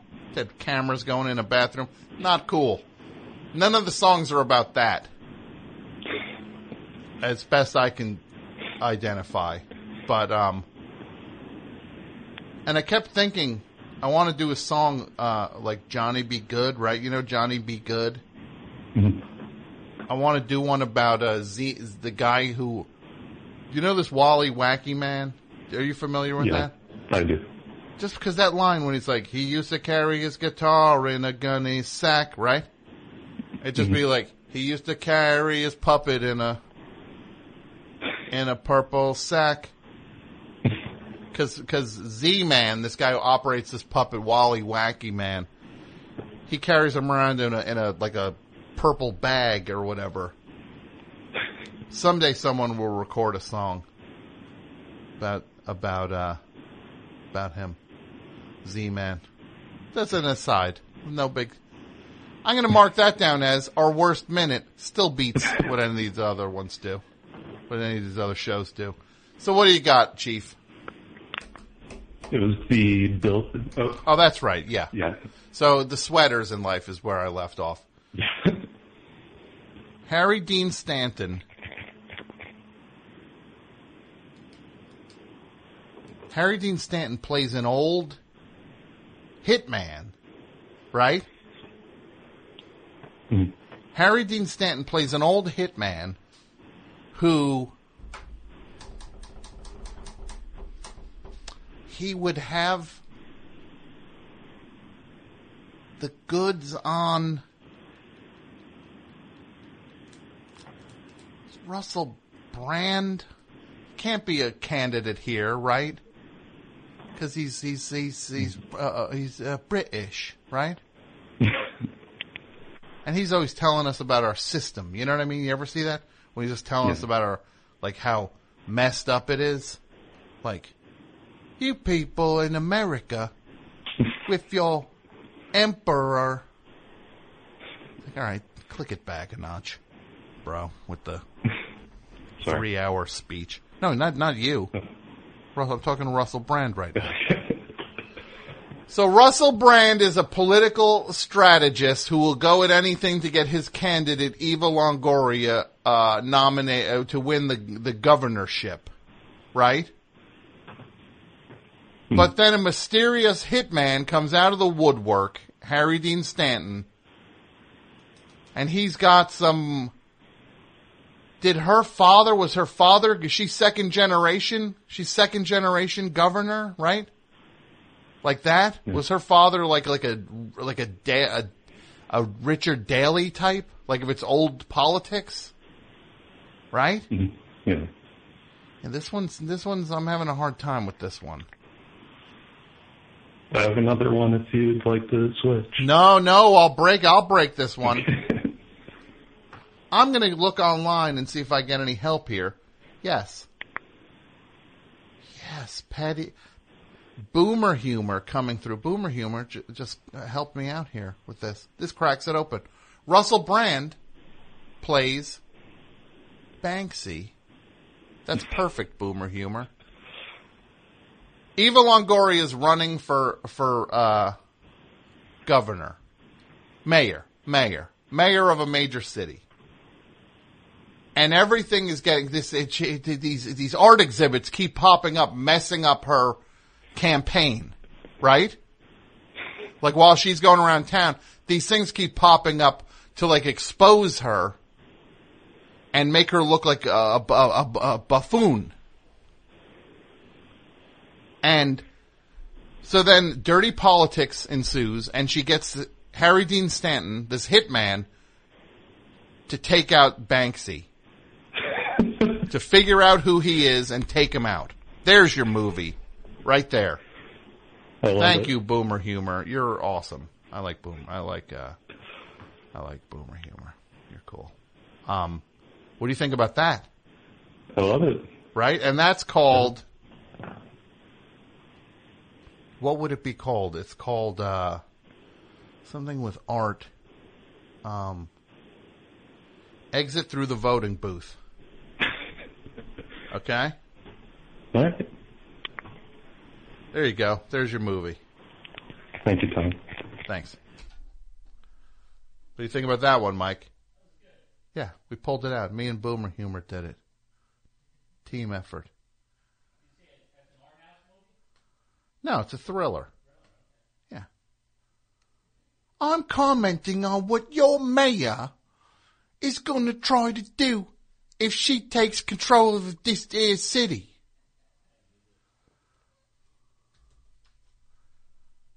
I love it. I would see that movie. Exit through the voting booth. Best show. Yeah, this is uh, Carlo from Silver Spring. Carlo from Silver Spring. Where's that? Maryland? Yeah, Maryland. Okay. What do you want, Carlo? What's up? Um, I wanted to do uh, either a build a movie or a final roles. Let's hear the final roll. I want to hear your final roll. Uh, so a uh, Audrey Hepburn. Yes. Uh, the film Always was her final role. The movie Always, the Steven Spielberg. Uh, Richard Dreyfuss, yeah. Who else is in it again? John Goodman, John Goodman, Richard and Holly, Dreyfuss, and Holly Hunter. and Holly Hunter. And it's one- it's one of those movies that nobody's seen, right? Well, yeah, it, it's it's a movie no one's seen, and it's just it was. I saw it when I was ten years old. Oh, so you saw it then. So I guess Yeah. it's not that nobody's seen it. You have seen it. I I have seen it when I was ten years old, and actually, I called in a couple weeks ago and told a story about a friend of mine who yelled at Gwyneth Paltrow. Yeah. He yelled apple at her, and That's I right. saw it with him when we were both ten, and we saw it with his mother. Mm-hmm. Which, seeing how Yeah, I just you know, emptied my trash, by the way, on my computer. I'm not afraid to say. I'm multitasking. Uh, Hold on, I'm put, I I just got to put you on hold for one second. Just one second. Okay? Are you talking to AP Mike No. about stolen valor? I'm just talking to you for one second. What's your name again, Chief, down there in Silver Spring? Uh, Carlo. Okay, Carlo, hold on one second. I'm putting you on hold. Mike, for God's sake. Guys like this, this is just poison for the show. This guy's killing me. This guy is like, it's like, was he calling from a sleep study? he's like, he's half a, it's like he's, it, it's like, it's like talking to one of those hanging coma things from the movie Coma. That's what I feel like. This dude's putting me to sleep. This is the, maybe the worst caller in the last five years, Mike. Wait, couldn't you tell that this guy was so, so boring when you talked to him? You couldn't tell? You were on the fence. Well, what is the fence? Is jumping over the fence? Is sheep? Counting sheep jumping over the fence? That's what it's like with this dude. He's putting. I'm going to go back. This is like doing a pulling. It's like making a. If I can make this call anything, it's going to be a minor miracle. This is the most boring caller maybe in the history of the show. I got to go back to him because he's clog. He's clogging up the line like a like a broken toilet. Let me go back. Hey, Carlo. Welcome back Hey. to the best show. Hey Tom, how you doing?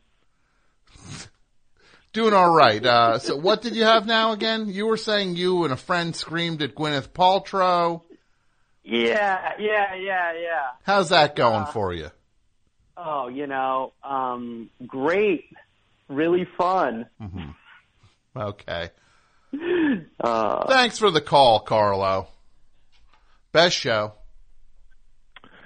Uh, hey Tom. No more dudes, Mike. No more dudes. I'd rather have no I'm a- callers than dudes. I'm the last dude. You maybe ever. Well, well what's your Oh. name, Chief? What's your name? Uh, Mason from Lexington. Now, Mason, you know what I want to say to you. Okay. And I just said it. I want to say Mason. Do you It's a good that- name. It is a good name. When when you hear that line from the movie Clifford and he and and Charles Grodin says, "I want to say Mason," are you just like, "Ooh, that's my name," and you're a little excited? I hadn't remembered that movie in like ten years or so. Mm-hmm. I think I've seen it a bunch though. It was on TV. Yeah. All the time when I was a kid. Yeah, because it's classic. It's pretty great. Dinosaur Land is or Dinosaur World. Dinosaur Pretty World. great. What's up? What can I do for Um, you, Chief? I had to build the movie. All right, let's do it. Uh, so, uh, Nathan Lane and Rutger Hauer. Hold on, hold on. Nathan Okay. Lane, Rutger Hauer. Rutger Hauer Yeah. in a western. in a western. Yep. Hmm. Anybody else you want to give me to balance this out a little bit? Um, hmm. I'm trying to think of somebody that would be contemporary. Yeah. All right. Keep thinking. Think, think. think. Um, I'm putting you on hold. You can- not on hold. I'm hanging up on you, but you call back. If you think of a third person, call back. Seriously. Okay? Okay. Best show. Hi, Tom. Hello. To whom am I speaking? This is Danya in Oakland. Danya in Oakland. How are you tonight, Danya? I'm okay. I'm sick. I have a cold. How are you? I'm not sick. I'm doing all right. Are you fired up to cheer on the Golden State Warriors as they come back home? You're gonna meet them at the airport? I, I don't watch. I don't really get into sports at all. But can you feel the magic? You feel the excitement in Oakland? There are a lot of excited people. Yeah, it's, Yeah. it's pretty a lot cool. Of, I a lot mean, of new, a lot of new Golden State Warriors jerseys. yeah, a lot Right. of people who, like some of my classmates, like wear Golden State Warriors garb and they're not from here. I find that strange. Mm-hmm. Now, Danya, I hope, first of all, I hope you feel better. Thanks. Secondly, to what do I owe the pleasure of this call? Well, I this is the first time I've listened in like a really like live in a really long time, and I never get to call. And I I've been catching up on the shows. And I know I say this like every time. Maybe you don't remember, but you had like the duos thing, and there were like two that I really wanted to add. And I I don't know if that's kosher or not, but um I also heard you saying you were getting more into the electronic music, so I I had like two that I really wanted to mention to you. Mention away. Okay, so the band Adult, Adult.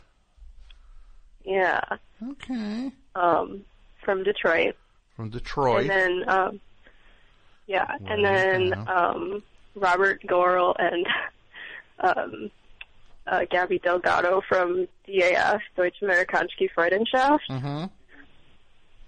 Okay. and those were the two Okay. that I wanted to mention. But I don't know if you have have you know wandered into that territory yet. So I'll wander into any territory. I'm ready for anything.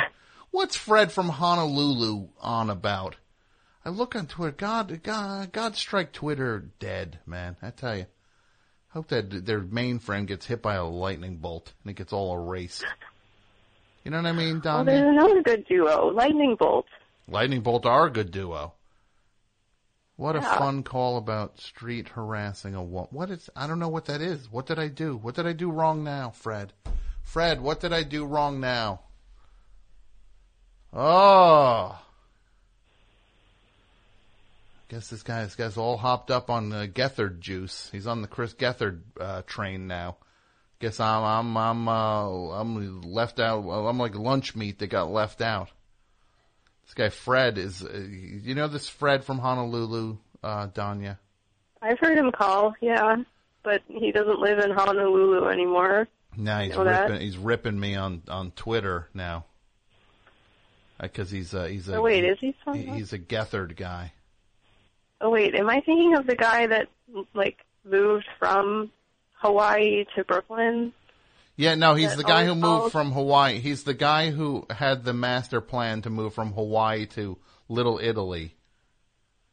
And then um and then now he drives Chris Gethard around New York. Uh it's like the movie Arthur. He he's like uh he drive he drives Chris Gethard uh around in a limo. Um, He's like he's so like Sir of your- John Gielgud. So many of your cultural references just go right over my head.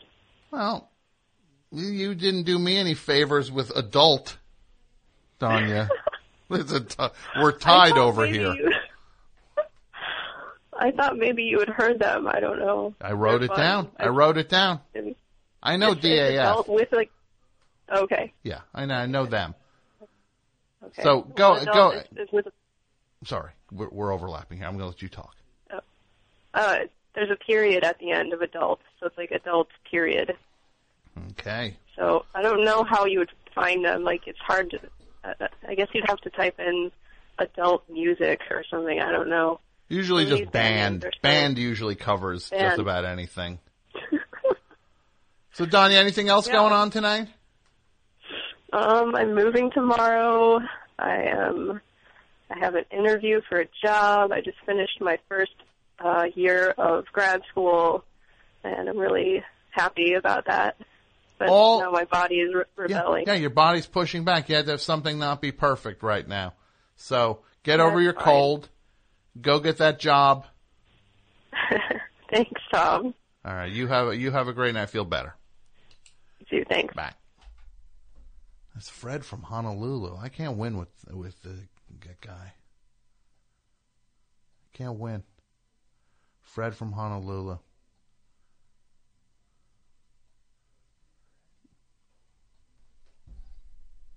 One of Gethard's uh, one of Gethard's goons. Call him a Gethard. He's a Gethard goon. Best show. Hi, this is Amanda from Virginia, and uh, I have one for the topic. Amanda, how are you my role. tonight? How are you? I'm doing quite well. How are you? I'm good. The fine state of Virginia, which when I, I drove back from Nashville, you realize how big Virginia is. When you Yeah, go, pretty, when you pretty wide across. Yeah, when you go diagonally through it, you're like, oh my goodness. Yeah. Virginia. There's a lot of Virginia here. And then there's our, you know, our western neighbor. That's also kind of sort of Virginia. West Vir- West Virginia? Mm hmm but you're from Virginia proper. Yeah, I'm from Northern Virginia. I'm in uh, Harrisonburg right now, Okay. more to the west. So what do you have for the topic? Um, well, I have Joan Crawford in Trog. wait, wait, okay. Joan Crawford, Final role. legendary Mhm. film icon. And her final role was what what was it now? It was in Trog. Trog. T R O G. Yep, as in troglodyte. She plays Dr. Brockton. Oh. That's a that's a depressing one. Oh, could you imagine? science fiction horror film. Yeah, could you imagine Joan Crawford? Did she have money problems? Yeah, I don't know. I always kind of wondered. She definitely had a drinking problem. hmm Apparently, she was regularly intoxicated on set, Oh, I would have to be which if I was going to be in totally Trog. understandable because she has to play ball with a man in a an ape mask Yeah. pretending to be, you know, Yeah. a couple million years old. Guy going up to her just being like, uh, Oh, hey, Miss Crawford. Uh, just want to say I'm a huge fan. Kind of the, tro- in the Trog costume talking to her, right? Mm-hmm. So you, uh, with the movies, uh, yeah, is, uh, would you say Trog is, uh, where would you put Trog on the spectrum of the movies you've done? And she's like, how long do I have to talk to this guy in this Trog costume? And what was her character's name again? Dr. Brockton, anthropologist. Oh, you know what? This would be a fun segment if uh, if if we had like famous people on, and then they had filmographies, and then and then I could ask them to um to go through their filmography and see if they can remember the names of the characters they play. Wouldn't that be a fun segment to do? I bet plenty of them would forget. Yeah, but you want to know what's funny about that? I've been doing that for years, and Jimmy Kimmel just started doing it. There's a fun thing. You rat. You rat thief. Oh. You should sue him or something. Yeah. Oh, soon. Donald yeah, that'll go style. well. Threaten that'll go well. Yeah. Next thing you know, make a crank yankers puppet of me. Right? I'll start getting crank yanked. Yeah. I go after this dude in court. Next thing I know, my phone starts ringing. Right? It's Jim Florentine. Crank yanking me. I'm not gonna mess with these crankers. These crank yankers. He'll sick his crank yank. He'll sick Birchum on me. Right? Yeah, Birchum. probably. That's that's Adam Carolla's uh, character from Crank Yankers. I don't want. I don't want. Uh, I don't want Kevin Nealon burping in the phone at me as one of the Crank Yankers. Crank. You should all be in jail for Crank Yankers for prank phone calling people. They did it from like Las Vegas, where you can do that legally. Yeah. Anytime you have to do like a thing, anytime you have to find out like the loophole to do it, you Las probably Vegas. shouldn't be. You probably shouldn't be doing it. You know what I mean? If you have to find the one state that you can get away with it in, you probably shouldn't be doing it. So, Definitely reasonable. Gen- general rule of thumb. If you have to go through through the law books one by one and figure out where you can where you can pull a fast one, don't do it. Well, I want to thank you for this call. Thank you so much. Thank you. And you have a grand evening. Who's good here, Mike? One. Best show. Hi, Tom. It's Coco. Oh my goodness. It's Coco. Oh my gosh. Coco from Uh, uh, uh From the the show. from the best show. Coco, you might know Coco. She she uh is the lead singer and guitar player of the Ettes. Right? Yes. And also what else? And also part of a duo called the Parting Gifts with Mr. Greg Cartwright. That's right. Parting gifts. Super group. Super group. And what else? So what else? What else is on the resume, Coco? On the resume, it's- about to become on the resume. There might be just Coco coming. I don't know. What? I, You can't talk. Can you talk I about that? We can't. Can we talk about that or no? I, I think we can. I think we can talk about it. If you want to talk about it, I would love to talk about it. let's talk about it. Has this been announced anywhere? No, So This is is- this this like a is- a rock and roll exclusive? this is a rock and roll exclusive. Uh, here with you on the best show now. And what is it now? I'm doing my first solo record. it's just Coco and Hames is my last name, which I found out is a part of a horse-driven apparatus. I found that out through Deadwood, so that's cool to know. But uh, I'm recording it, and it'll be out in spring on Merge Records, and it is news, exclusive news. Oh my goodness! Congratulations! Thank you. And that's not even why I called, although I did, I went to Twitter a little bit to talk to this Adam from Orlando fellow who hadn't been to the best Cuban restaurant. I don't know where he and his sister went, but it wasn't where I would go. But I, I, I had one for the topic that I was wondering if you might, might have some ideas for. All right. Co- First of all, Coco, I want to say hmm Coco Hames. Yes. Now you didn't just do that to try to make people think it's Haim, did you? Oh no, but I'm What's that group I called? Is it Haim? yeah, it's Haim, but I think they're Jewish, and that's mine's Scottish, and I don't think it's the same. Uh, they're really they're those girls are great, but Yeah. I I probably that would have been a smarter marketing move. If you just, what if you just call the record the fourth Haim? yeah, right? I just throw myself in there. The fourth I was- Put a question mark. The fourth Yeah. Haim? Because I'll I'll make you do the work. Like I'll- legally. Yeah, Back. legally there has to be a que- the fourth Haim? If it is it, because I I was reading a a a food magazine on airplane recently, and they had this whole thing about them, and they seem really fun. So I was like, Uh-huh. well, maybe maybe I'm one of I'm in their like, band. like you're the missing Haim? Yeah, they just forgot to put me in the picture or talk about me. Yeah. Or what if it turns out you're like, oh, it's, and then you find out it's like, there's this podcast called Haim Slides, and then you Oh. find out that that's what you're actually, you actually are related to the dudes who do Haim Slides. See, that would that sounds more like my luck, but I'll I'll roll the dice. Uh-huh.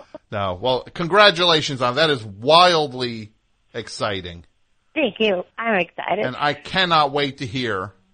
I can't wait for next spring now. Now it's, it's building up. It's it, I'm I, I'm I never look forward to anything. Now I'm looking forward to the Coco solo album. Me too.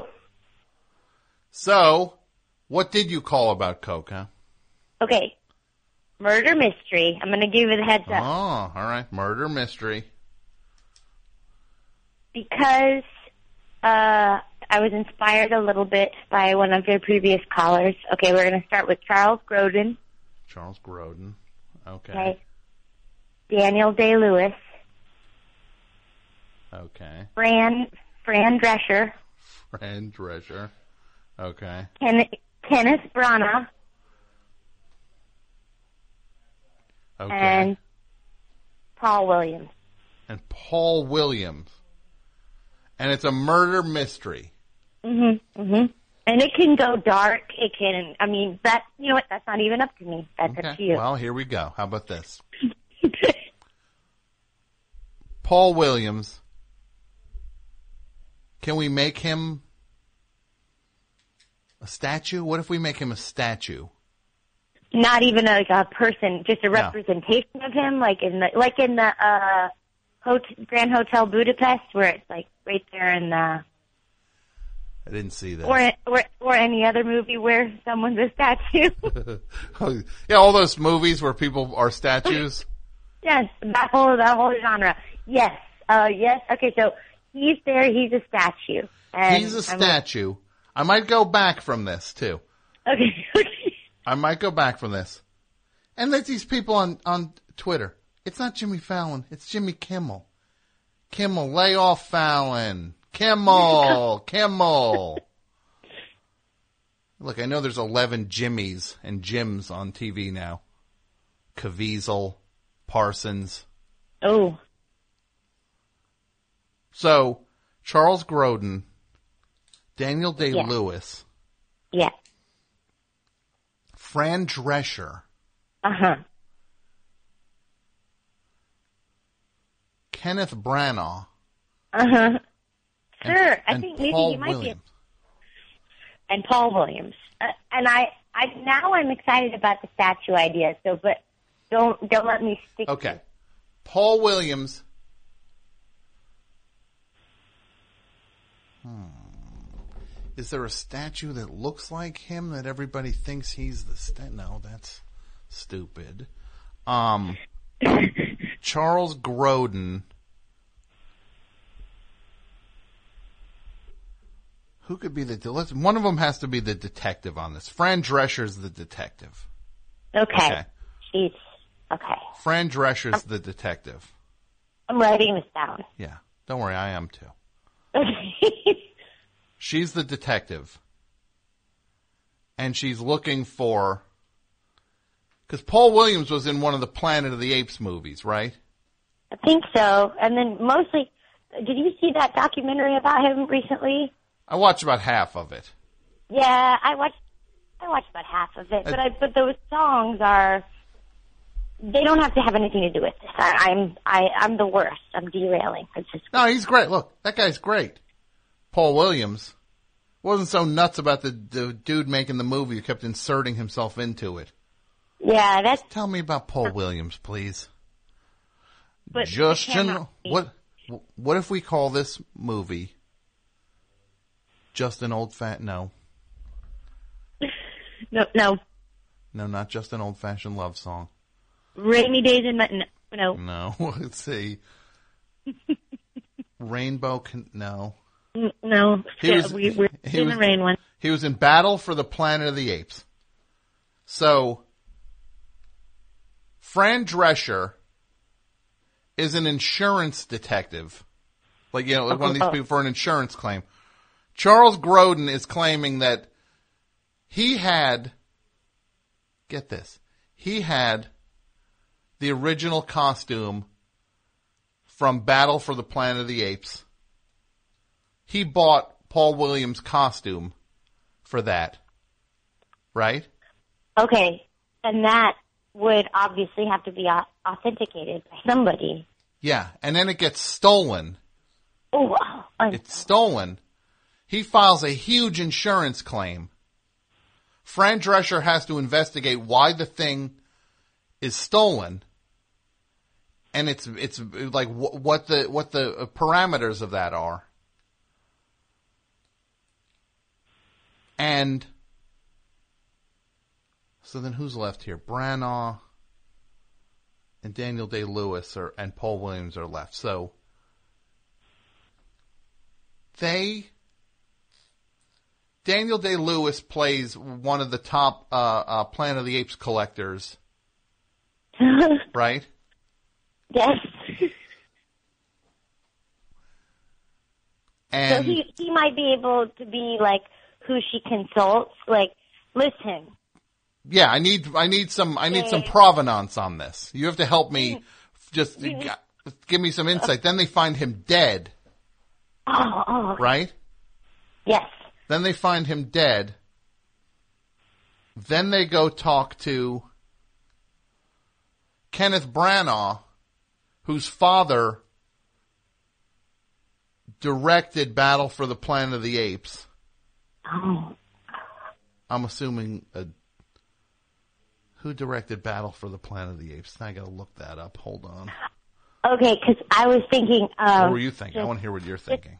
Well, it's, it's just aesthetically, I was thinking, oh, oh, he's so great. His accent, you know, it could be anything. He could be a New Englander. He could be British. He could be so. um Anything that could be so. Whoever, fa- whoever directed that. Wrap, wrap your head around this, Coco.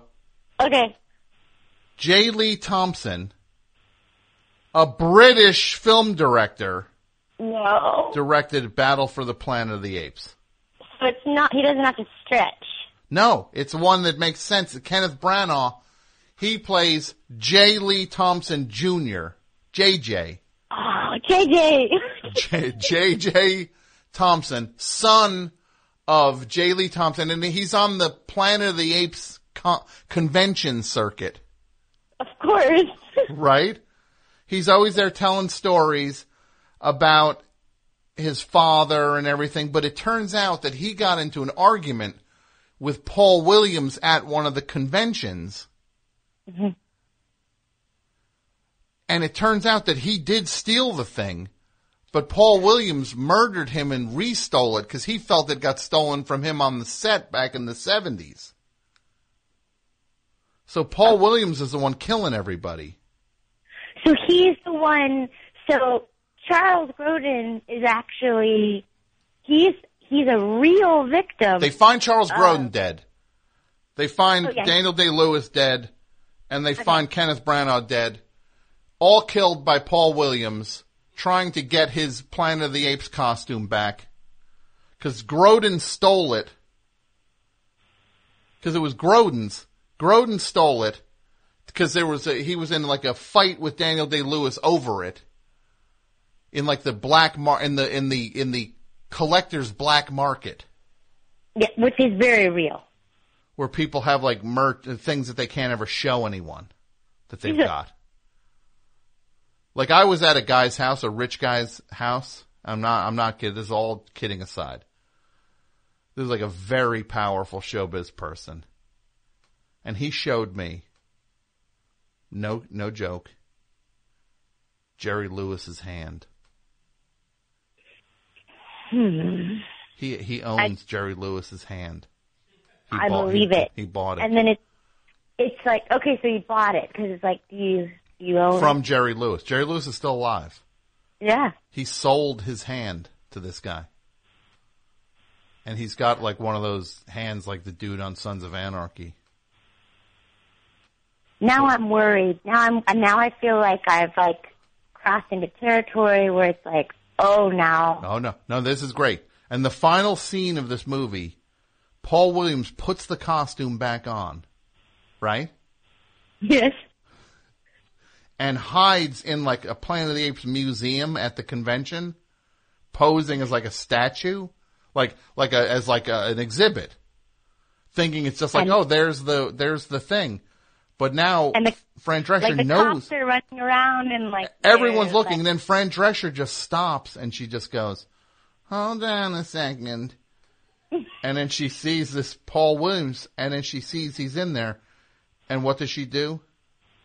Punches him right in the business.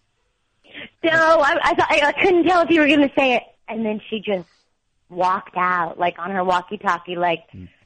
secure the perimeter, you know, Nope. whatever. Like, nope, she, She takes need, him. she needs to right- prove, yeah, she needs to prove that that's Virgil. His the character's name was Virgil in the movie. Oh, okay. She needs to prove that that's him in there. So she's walking through the exhibit and she's explaining who, she's explaining the case now. And then they're like, but where's Paul Williams? And then she turns and she punches the Virgil, uh, statue right in the business. And then Paul Williams doubles over He doubles over. They can now they can get a DNA sample. Take him away, boys. Take him away, boys. And they take him away. They throw him right in jail in the costume. That's uh, amazing. I can't wait. I can't wait. Well, you better learn how to wait because it's not happening anytime soon. I would truly give anything to see the movie we just talked about. That would be. I was making I was making notes like hmm and then and so uh, You're way it, ha- too it happened. You're so into it. So let's say that this movie is called Battle for. No, let's just call it uh, Virgil Suicides. Virgil suicide. I just thought you might have said battle for the grapes because he, he she got him in the in end. the business. Now we're calling it the Virgil Suicides. you're like no, we are it. We're going. We're not working blue on this one. No, because he makes because the other thing is Paul Williams made all the things look like suicides. Ah, yeah, exactly. It's a it's a multi entendre. Yes, the Virgil Suicides. I love it. All right, Coco. I can't wait to see you. I hope all. I'm so excited about what you've got going on now. Solo album, very exciting.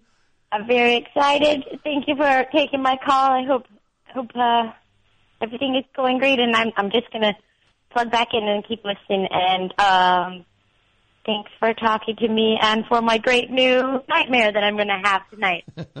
for the Virgil Suicides. All right, Coco. Virgil Suicide. I'll talk to you soon.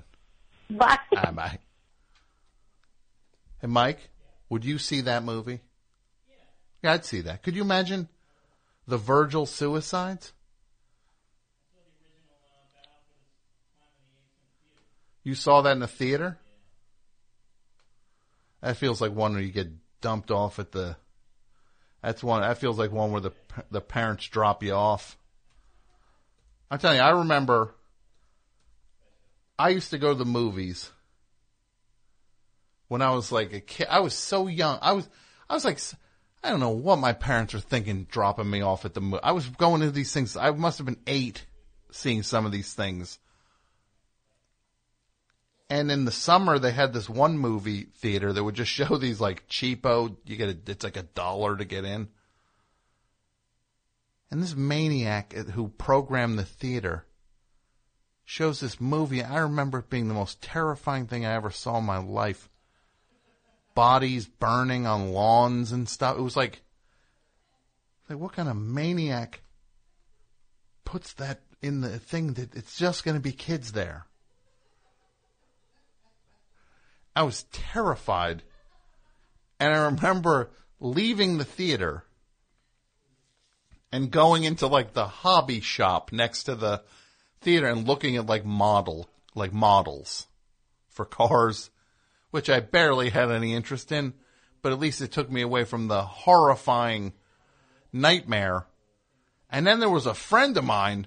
He stayed and watched the whole thing. A weird kid. He was fine with it. I was terrified. I'm still scarred by that thing.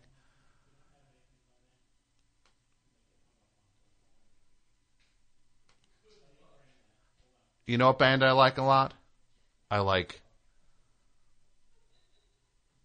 Creedence Clearwater Revival. I like the Velvet Underground. And I like a giant dog!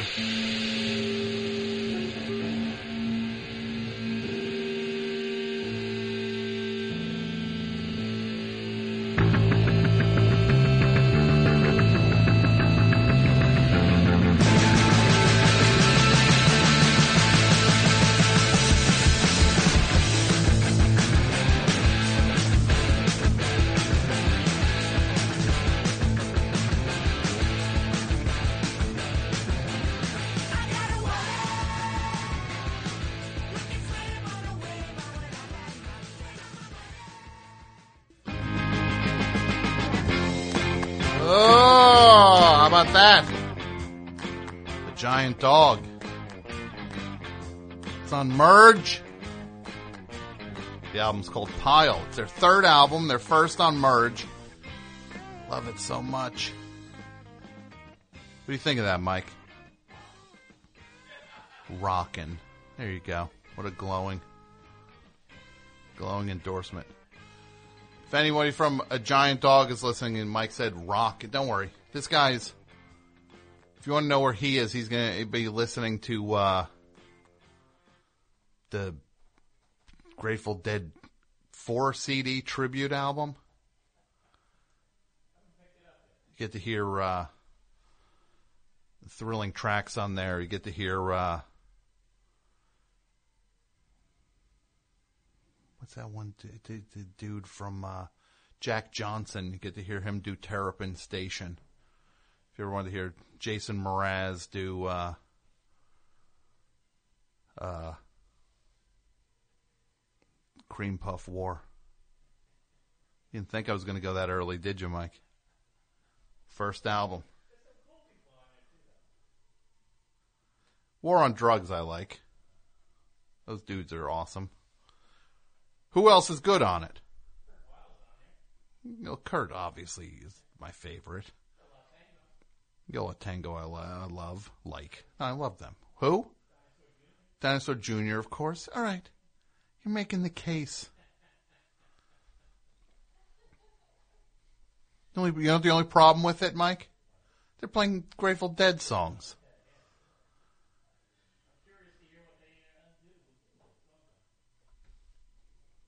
I want nothing to do with it.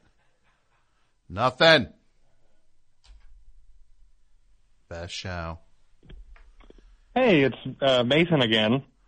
Mason, Yeah. you had called earlier with Nathan Lane and Rutger Hauer for a Western. Yeah. And I had thought of uh, at least two other people. Let's hear it. Uh, Laura Dern Mm-hmm. and Avery Brooks. Avery Brooks. Who's Avery Brooks again? He's uh, primarily known as uh, the captain on Star Trek Deep Space Nine. That's right. That's right. He's right. just very eccentric. That's right. A Western. Yes. Hmm.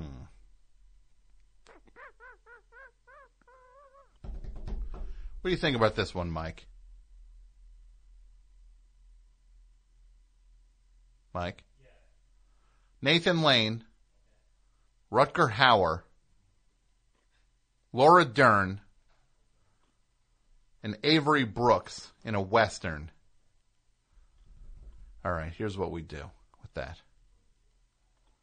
Nathan Lane. He's uh he plays uh rich rich dude, right? Okay. This one sucks. I'm sorry. I'm not doing this one. Sorry, Oh. Mason. Sorry, bro. Best show. It's too loaded. The Nathan Lane one feels loaded. Like it's like what am I gonna you know what I mean? Best show. Feels like Hello, he's, Tom? he's trying, he's trying to. uh, What? Go, hold on. I'm looking at this Fred from Hon. Oh, that's not Fred from Honolulu. Sorry. This, this guy doesn't even have the courtesy to reply anymore. Fred. Guess uh, guess Gethard. Uh, I guess the word came down from uh, from the back of the limo. Word came down from the back of the limo, the window. I picture Fred saying it. This is what it goes like in their limo when Fred's driving Chris Gethard around. Fred's like, "Hey, uh, hey, I found a place that sells uh, Mexican Dr Pepper," and Chris is like, "Yeah, it sounds great." And then the limo window inside rolls up slowly.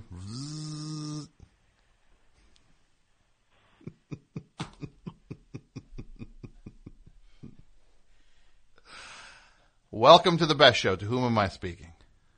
Hello, Tom. Yes. Hi, this is Josh, the organist in Boston. How are you?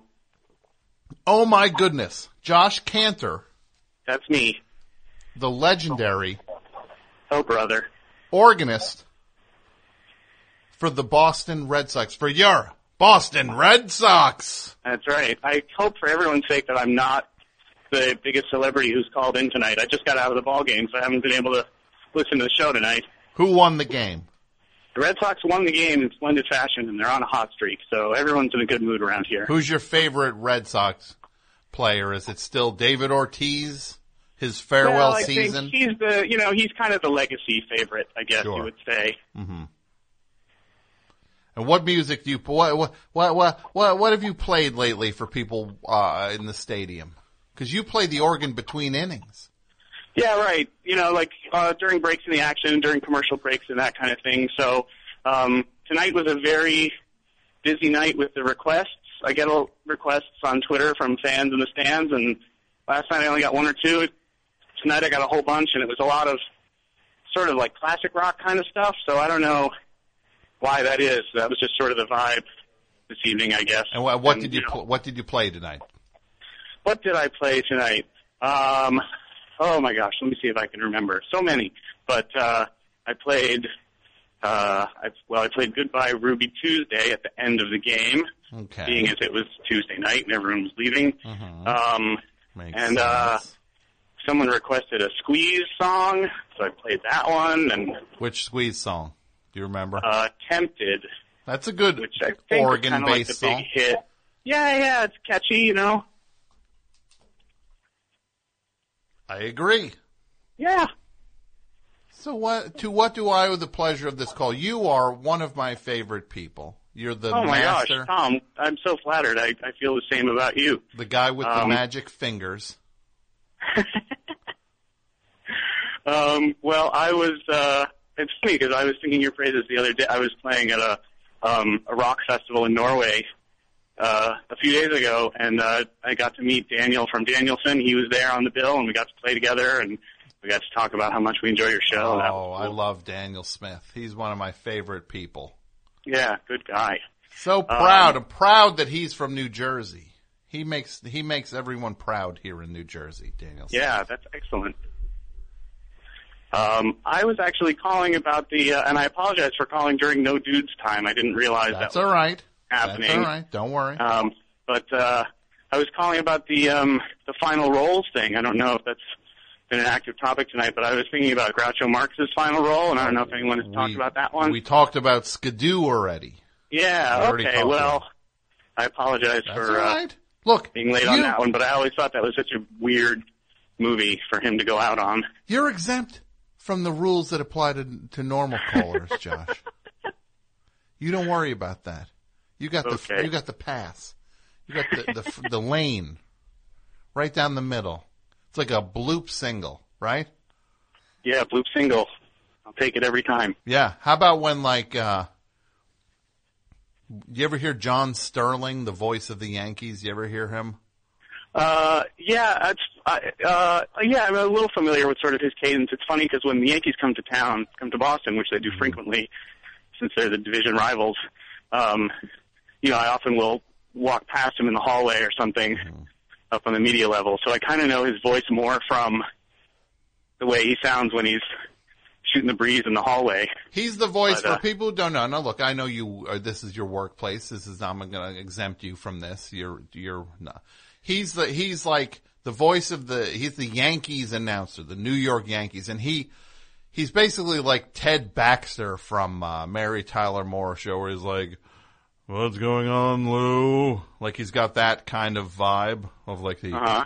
like like that kind of Ted Knight feel, and. Okay. uh his famous call when he's doing like the home run call, he'll be like, "It is high, it is far, it is gone," and then like the funniest thing you've ever heard is when it's like when he blows it, and he's like, Yeah. "It is high, it is far, it is off the center field wall." It's like, so it could not have been very high then. Like, yeah, there. like what? What about the high, far? Okay, high, not higher than the wall. Yeah, the uh, the Red Sox had a radio guy about 20 years ago before I was working there, and he was notorious for doing that kind of thing. And he would say, "Swing a drive, it's deep, it's way back, and it's caught."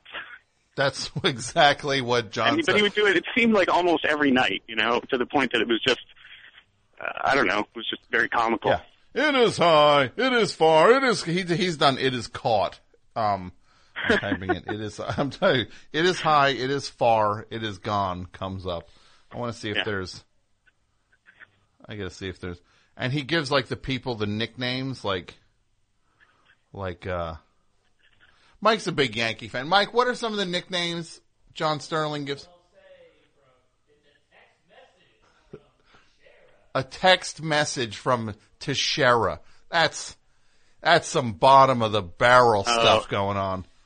Yeah. Well, I mean, I'm I'm a little sympathetic only because you know I I, de- I definitely trade in like bad wordplay with some of my hmm. song selections. Sometimes, I mean, I try to at least have them be marginally clever, but you know, it's hard to be it's hard to not miss the mark every once in a while. So I like when he goes, if people get big hits consecutively, he'll go, a back to back and a belly to belly. Oh yeah. It's like Zombie Jamboree. That's right. You're, uh, you're working it pretty hard over there. Well, I'm in I'm in I'm in that mode. You know, it's Still a, in that mode, yeah. it's a home stand, so I'm there every night this week. So I got that's that's where my brain's at. Well, look, you cool out. Why don't you go get some of that? Go get some clam chowder, right? Some post game clam chowder. Yeah. Cut your uh, get a little bit of that. Get a little bit of what else? Baked beans, right? Yeah, lobster roll. Just yeah, just eating Sam you're- Adams. You're eating. You're drinking a Sam Adams, eating a lobster roll, New England clam chowder, and baked beans, and then Yeah. then you wake up in the emergency room and right, and you're like, I need help. Yeah. is what you say. well, Josh, you call anytime. I hope to see you this summer. I really, I hope to see you. You know, I will roll out the red carpet for you anytime you feel like coming to a ball game. And uh, regardless, yes, I would I'm, love do- to. see I'm going to do it. soon. I'm doing it. I'm going to see you this summer. All right. what man. if Mike went up? Yeah, Would you let Mike into invitation. He knows it. I I ask him for song and you know suggestions from time to time and on Twitter, and and uh, you know he comes up with some some cool ideas sometimes. You know, did you know in the 80s Mike had a record out, like a novelty record? Did you know that? I did not know that. It was called, it was called, uh, Buckner, You Suckner. and it was his Bill Buckner record. And he actually sold a lot of them down here. He sold, it was pretty popular. Yeah, I'm sure that was you know the Mets the Mets fans would have Yeah. lined up for that one. Yeah. How many copies of Buckner You Suckner did you sell, Mike? Seventeen hundred. No, that that's pretty low, actually. So he so he said he didn't sell any. I'm so sorry. I thought he sold a lot of them. He sold none of. Them. He sold seventeen hundred. He's he's he's got boxes of forty fives. And the weird thing is, he called himself AP Mike back then, back in '86. He had a premonition. I, thank you, Josh. You have a great night. You too. All right, bye. Bye. Buckner, you suckner. We won the World Series. Buck. Mike, would you record Buckner, you suckner? Re-record it. Of course, re-record it because it's real. If somebody contacted you and wanted to do a full 80s rec, like a, like a fake, a fake 80s sports cheap cash-in song, would you do it?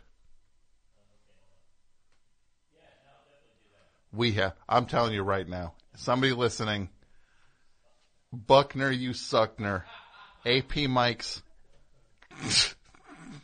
fake 80s Mets cash in song would be the funniest thing I've ever heard in my life.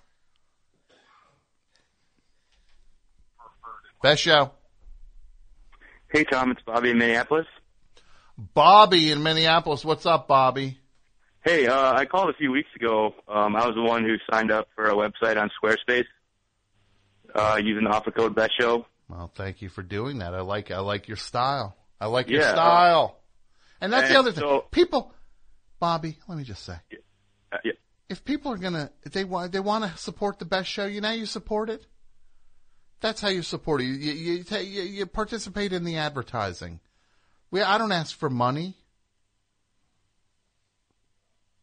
Support Yeah, the so when I- advertising. Oh, sorry. That's it. Go ahead, Bob.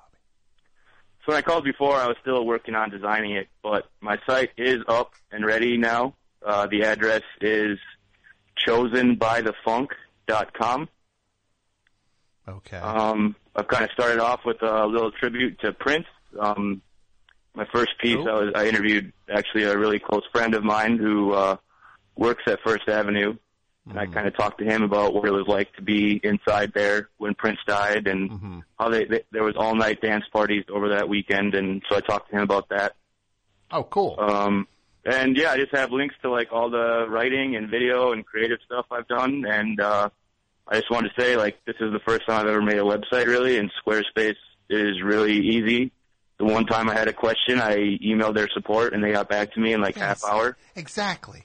I Thank know you. it sounds like an ad, but I mean, no, this is real no. It's a person. testimonial. There's a Yeah, it's testimonial, testimonial.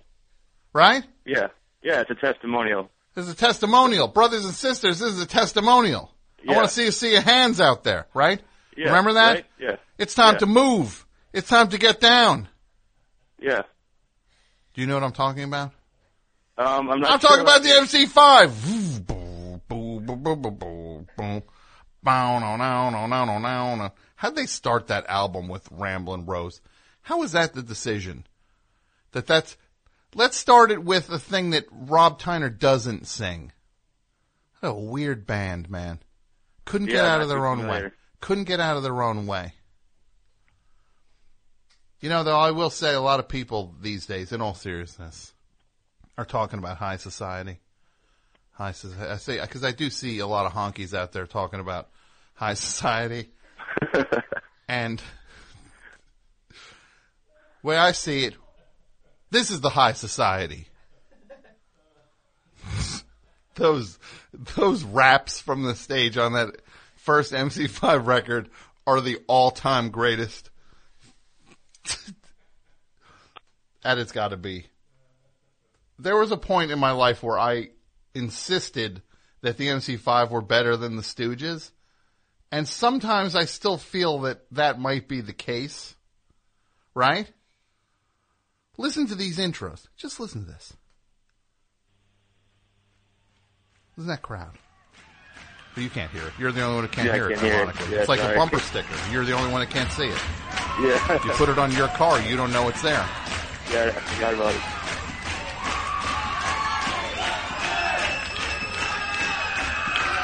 I'm gonna say goodbye.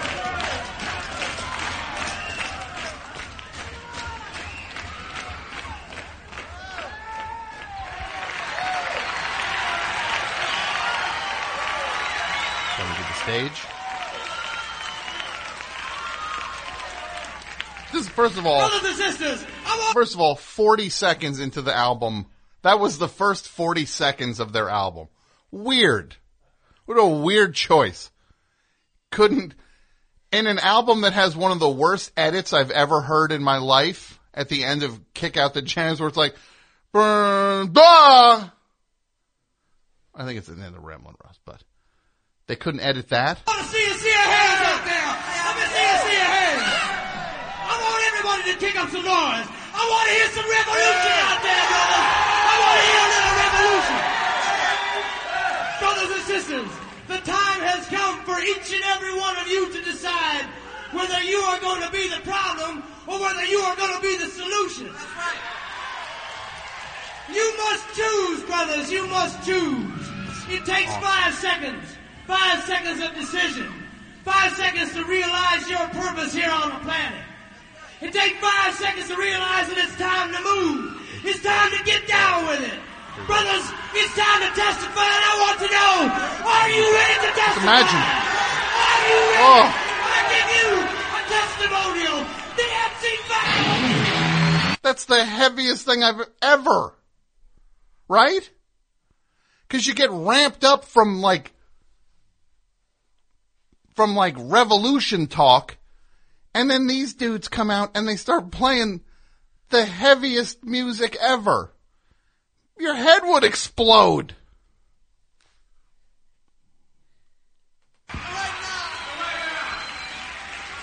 Rama Lama, fire, fire, fire.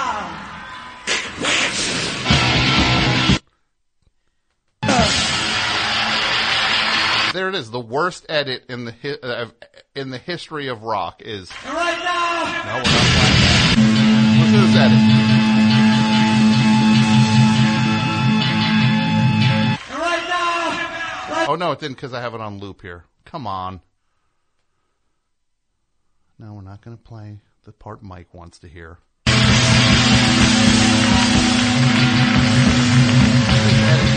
Worst edit ever.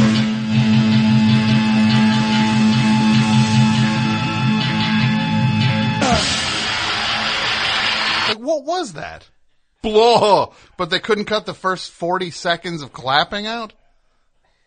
The razor blades didn't work?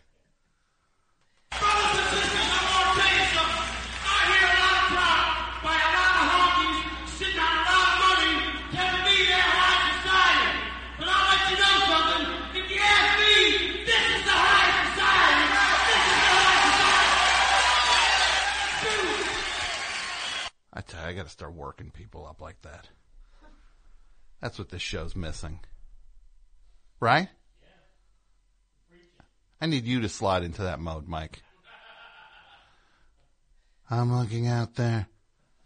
I see a lot of honkies sitting on a lot of money. Talking about high society. And the way I see it, this is the high society. But then they followed this album with Whomp bum loo bum womp bamboo tutti frutti. Weirdest, weirdest, top ten weirdest bands ever. MC5. You gotta love them. Gotta love them. Best show. Hello. Hi. Tom, how are you? Yes, I'm good. How are you? I'm fantastic. Glad to hear. To whom am I speaking? My name is Ben. I'm from Seattle. Ben from Seattle. Do I know this Ben? No, no, you don't. Mm, Last time I called, you asked if it was Ben Gibbard. It's not. Oh, it's a I was different going to ask the same thing this time. Sorry. That's all right. Let me just say this. Also, I know I've talked about it before. If anybody, and I'm serious about this, we're clo- we're closing the loop on this now. I've wanted for for about a year to talk to someone who was on the set of a Papa John's commercial to give me the inside scoop. Anybody who's been involved in the filming of a Papa John's commercial and can tell me what it's like to watch that guy shoot a commercial, Papa John Schnatter. Eight, I'll give you eight dollars in cash, PayPal, right? To, not in cash, in PayPal, or I'll mail you. I'll mail you eight dollars in cash. I will keep you anonymous. I will not ruin your standing in the advertising community. Um, I want that to happen. Let's make that happen. So go ahead, Ben. What's up? Oh, I had um, I had a bunch of names for the uh, what best show showbiz. Yeah, what do you got? Well, so first I'll say I wrote some names down, and then as I was waiting on the phone, I just started writing a bunch of names down that I think you'd hate. So I'm going to try to. I'll just. I'll try to separate the ones of the. Go. Anyway, Give me, give me the best version of what you would what you would do here. okay. Uh, Art Garfunkel, Art Garfunkel, Andy Serkis, Andy Serkis, the dude who um who who plays Gollum and and everybody wears the green unitard in every one of those movies. Go ahead. Who else? and the pink and, and the ping pong balls, Who else? and uh, Kate Hudson. I like Kate Hudson.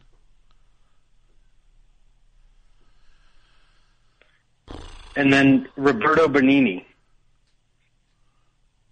Okay, I'm already getting this one. You ready? Yeah.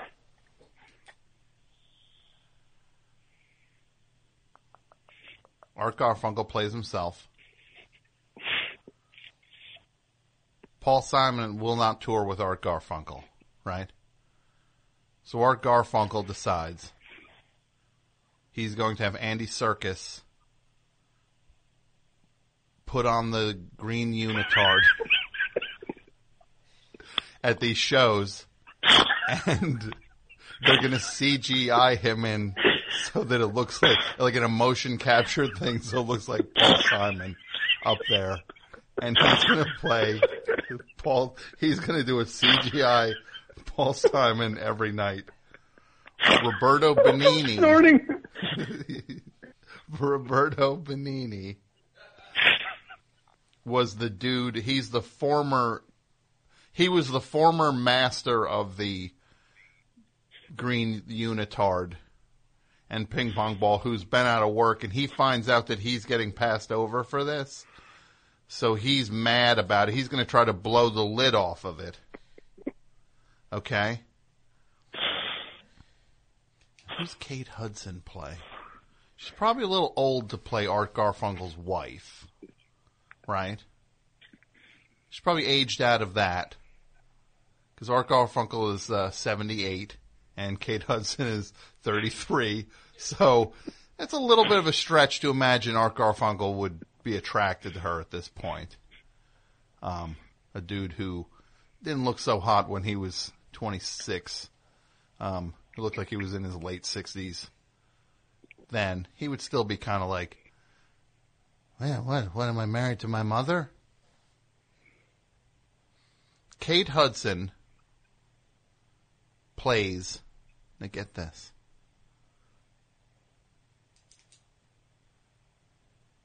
Hitman that Ber- Roberto mm-hmm. Benigni hires. I know it seems to be a, a default setting for some of these. Roberto Benigni's so mad at this, he hires Kate Hudson as Kate Hudson, who's also a hitman. Right?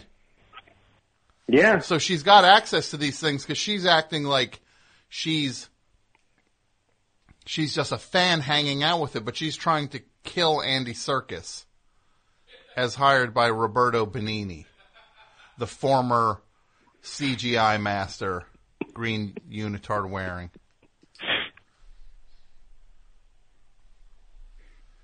And you know what we call it?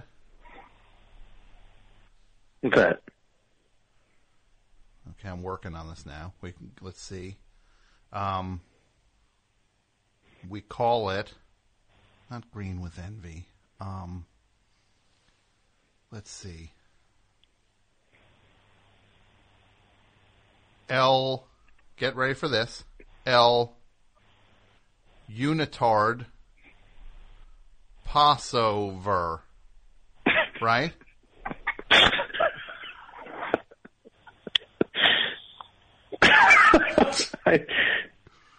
yeah. You get it? It's it's like a Simon and Garfunkel Yeah. song reference. Yeah, yeah. No, I, I'm in. Thanks, buddy. Of course, we have to end on the down the home stretch. Let's make sure it gets stupid, right?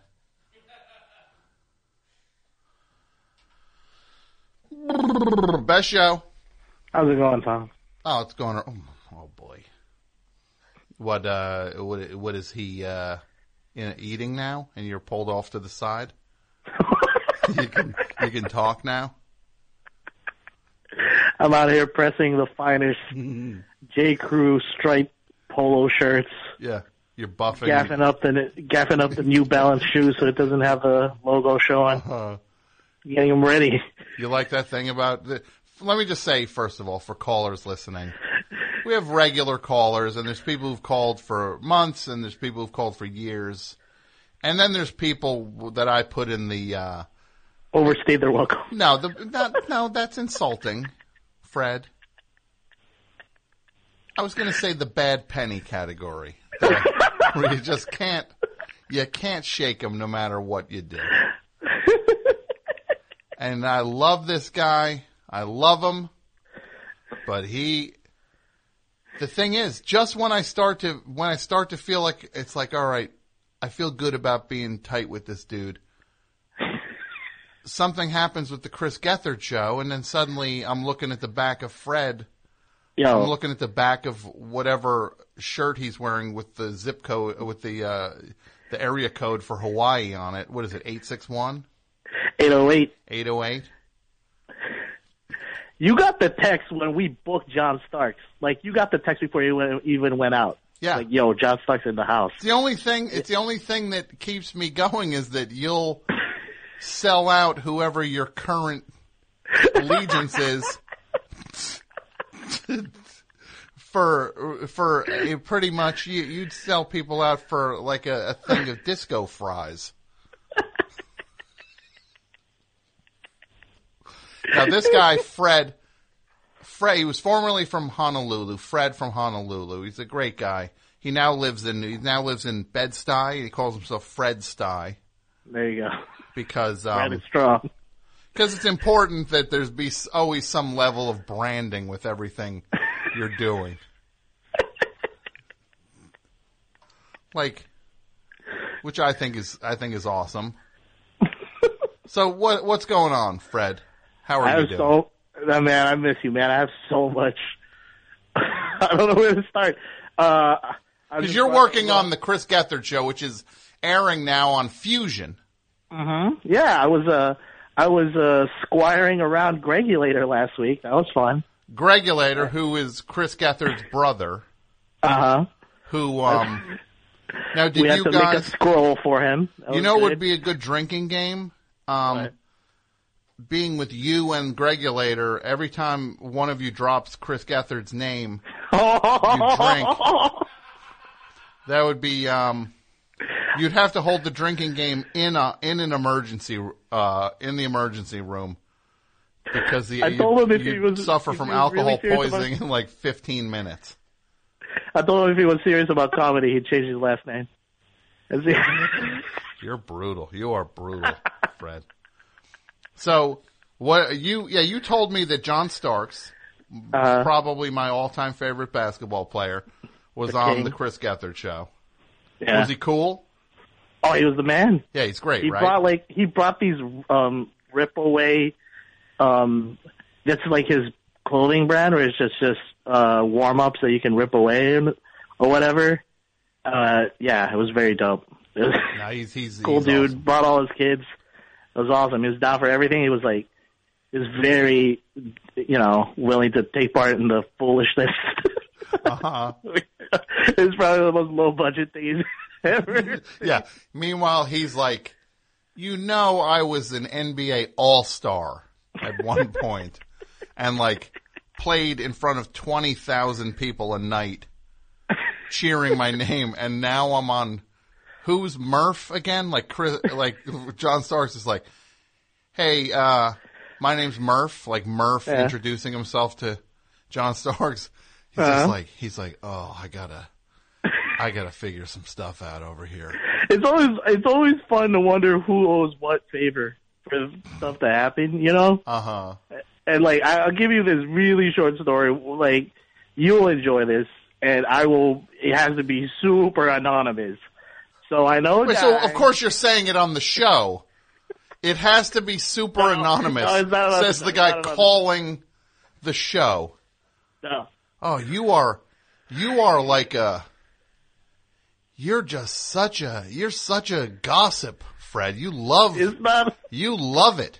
You love gossip. That's the crazy thing. Is you know what's the craziest Uh-huh. thing? I'll say this.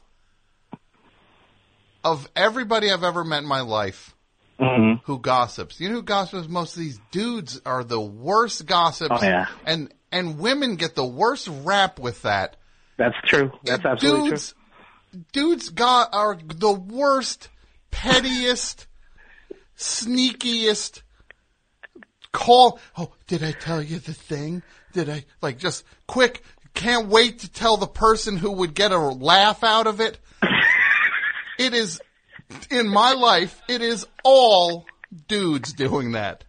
Oh yeah, oh, yeah, we're awful. Masculinity is awful.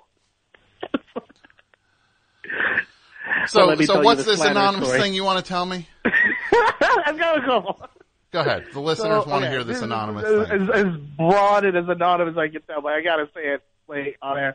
So, um, this guy? And I want to say this first of all. I love gossip. I'm going to say this. I love gossip. Love it so Uh-huh. much. I'm not being judgy with that. I want every morsel I can get. Don't think I don't think this is me saying to people stop giving it to me. Uh, I want more. If anything, this is my chance to finally say I want more. All right, so I already told you about my buddy uh, who runs a very legit uh, marijuana business, but you know he comes from a not very legit place, and he had a buddy who wanted to go legit, and he's like, he heard that uh, my friend does like production, can do like editing, shoot video, all that. So he's like, hey, I have an idea for a pilot. He goes, okay, I'll do it. And then he goes, uh, it's gonna be a cooking show, but with like uh celebrities, right? This is a very hood dude, and like my buddy's like, okay, and then he calls me and he goes, hey, I've uh, uh my buddy calls me. He's like, hey, you know who this is? Uh, you like sports? You know who this guy is? It's like, what? What do you mean? He's like, I'm working on this uh cooking show, and uh i- i- for this person that we know who's very, very heavy. And it's like, oh, who's the first? Uh, who's the first guest? Some guy named Rasheed Wallace. I was, I was like, what? Rasheed Wallace, my other all-time favorite basketball player. Isn't it funny? Some some people are just like, oh, I like Michael Jordan. Uh huh. I like guys in basketball who are just like either. It's like why would you why would you like the perfect person, Hell no. right? Allen Iverson forever. Yeah, Allen Iverson, Rasheed Wallace, Ben Wallace. Oh yeah. I want to get a cheer, cheer for and these people. Hey, you give uh, you give the Golden State Warriors such a hard time. Yeah, I do. You know why? Because they're winning. I root for the people who don't win. You know why? Because I don't win. you don't think? What do you think? I'm gonna start cheering for? Be like watching Caddyshack and be cheering for uh, for Judge Smails. But that just like breaks you eventually. You can't like root for the East forever. it's just you're gonna you can't watch you can't root for the Raptors. No, oh, thank you, Fred. All right, you're you're losing the plot here a little. sorry, bit. sorry, sorry, sorry. But yeah, Sounds it was like you, you can be honest with me. what's up? None of these people exist in this story. Oh, okay. Well, that's fine. That's this fine is just you. This is something. Yeah, I made up this weirdly convoluted story about a web-only cooking show. and this, uh, this, uh, this, this guy's idea of his way out of the street. Uh-huh. is to call in the favorite. Now, what's Chris? Uh, Uh-huh. what What's Chris want for breakfast tomorrow, Fred? What, uh, Tomorrow, he usually likes something probiotic. There's like a specific sandwich that he likes. Uh huh. Like in Midtown, I forgot that it's like Life Bread, Bread Life, or something like that. Uh-huh. Yeah, he usually sends one of us scurrying over there to Uh-huh. fetch him something. Sure. Uh, as he washes it down with some soda that he has no idea where it came from. kind of g- landing somewhere at back at zero again, though. He'll have the healthy sandwich and a soda that he's just not sure what is going Uh-huh. on with it. it's cane sugar. It's good for you. Yeah. Yeah. Sugar's good for you. Everybody knows that, right? Now, look, uh, Fred, when am I going to see you again? Very soon. we only got two episodes. Very soon. I'm gonna I'm gonna come by. I gotta come by. You do, man. I gotta You really check do. and see what you're. You know I what gotta, you I want, gotta man. watch You you, like- work. I want to see you shove a nerd on your way in, and just You're you're just out like of your cut the You're- line. That'd be. You're so punchy tonight. Listen to you. I, mean, I got so many things. I want you to go watch that um video of Drake complaining to his mom when he. Uh, he You know what, his Fred? mom- You you know, just when I'm think I'm done with you, then you mention I didn't know there was a video where Drake is complaining to his mother. What's he complaining about? he complains to his mom, Per not, diem? not he complains to his mom because his mom got him the wrong sandwich. There's a sandwich named. And where? How old is he doing this? He's very young. He's like nineteen, twenty. Uh huh. That's not that young to be moaning about a sandwich. Is he on the set of Degrassi Junior High?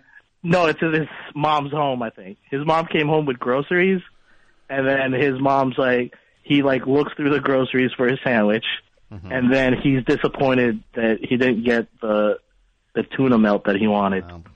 You know what You they say. He started at the bottom, right? right? Bottom of what? Right? Yeah, I mean, he had to share a, an Acura Integra with his uncle. I think that was like a real Yeah. struggle. Yeah, when he's talking about having to borrow his uncle's car to drive to auditions, I guess is that what he's doing? It's really.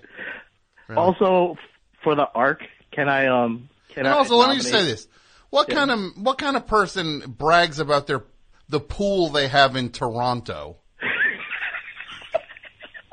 you can use it like for like six weeks. You've got like six weeks to use it. This guy's bragging about how huge his pool is in Toronto. Unless you're renting it out to the Edmonton Oilers to skate on for the rest of the year. You're playing the new, unless you're playing that New Year's Day game on it.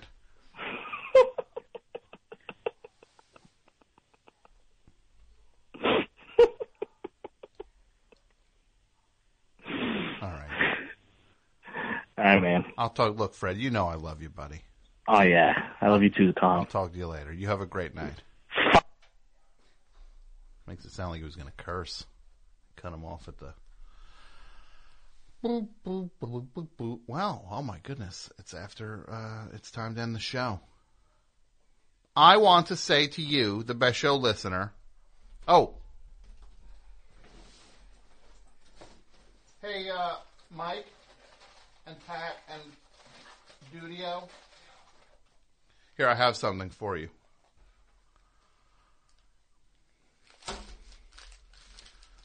I have something for these guys. Here. There's a Goo Goo cluster for you, Mike. Oh, very nice. Thank I told you I'd bring you Goo Goo clusters. Oh, thanks. I was There you worried go. it was going to be another angry whopper. No. There you go, of course. Thank you. Tom. Um, Dig in. Put in the fridge. Do whatever you want, Mike. It's that point in the night where Mike's just looking at me sideways. I'm never comfortable with this part of the night. He could turn one wrong, wrong, one wrong word down the home stretch of the show. He's got that meanness in his eyes now.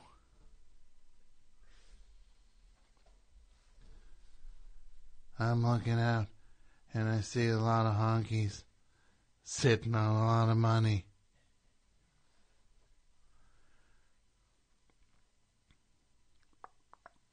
Next week, one hour. Get your impression of me ready because for one hour, I will host a contest where you call up and do impressions of me. And the winner, I'm going to give a, we'll figure out a legitimately good prize to the winner. Tom Pressions next week. Boop, boop, boop. Most famous person listening? I guess that goes to Coco. Congratulations, Coco. You were the most famous person listening to tonight's show. Uh, Wally Wacky Man is alive. Um, and I think we can say good night. Um, just any what what's what's going on? Uh, Du- Dudio, uh, you're in Montreal. Montreal Sketch Fest this Friday and Saturday. You can check out Bridge and Tunnel. Uh, if you're in if you're in uh, Montreal, please check them out. Friday and Saturday at Montreal Sketch Fest. They will be there. Um, Pat, anything? Nothing. No plugs for Pat. Mike, you're at Masses? Mike's at Masses on Sunday. Um, that's about it. Thanks for listening, everybody. I, on the way out here, I want to play something. There's this really, uh, great band.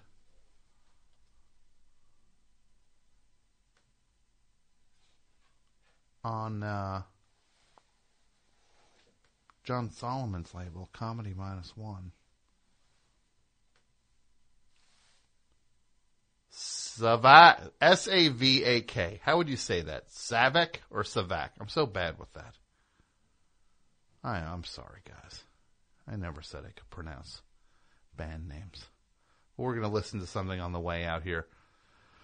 The record is called Best of Luck in Future Endeavors, and the label is Comedy Minus One. I'm going to, let me find the uh, link here.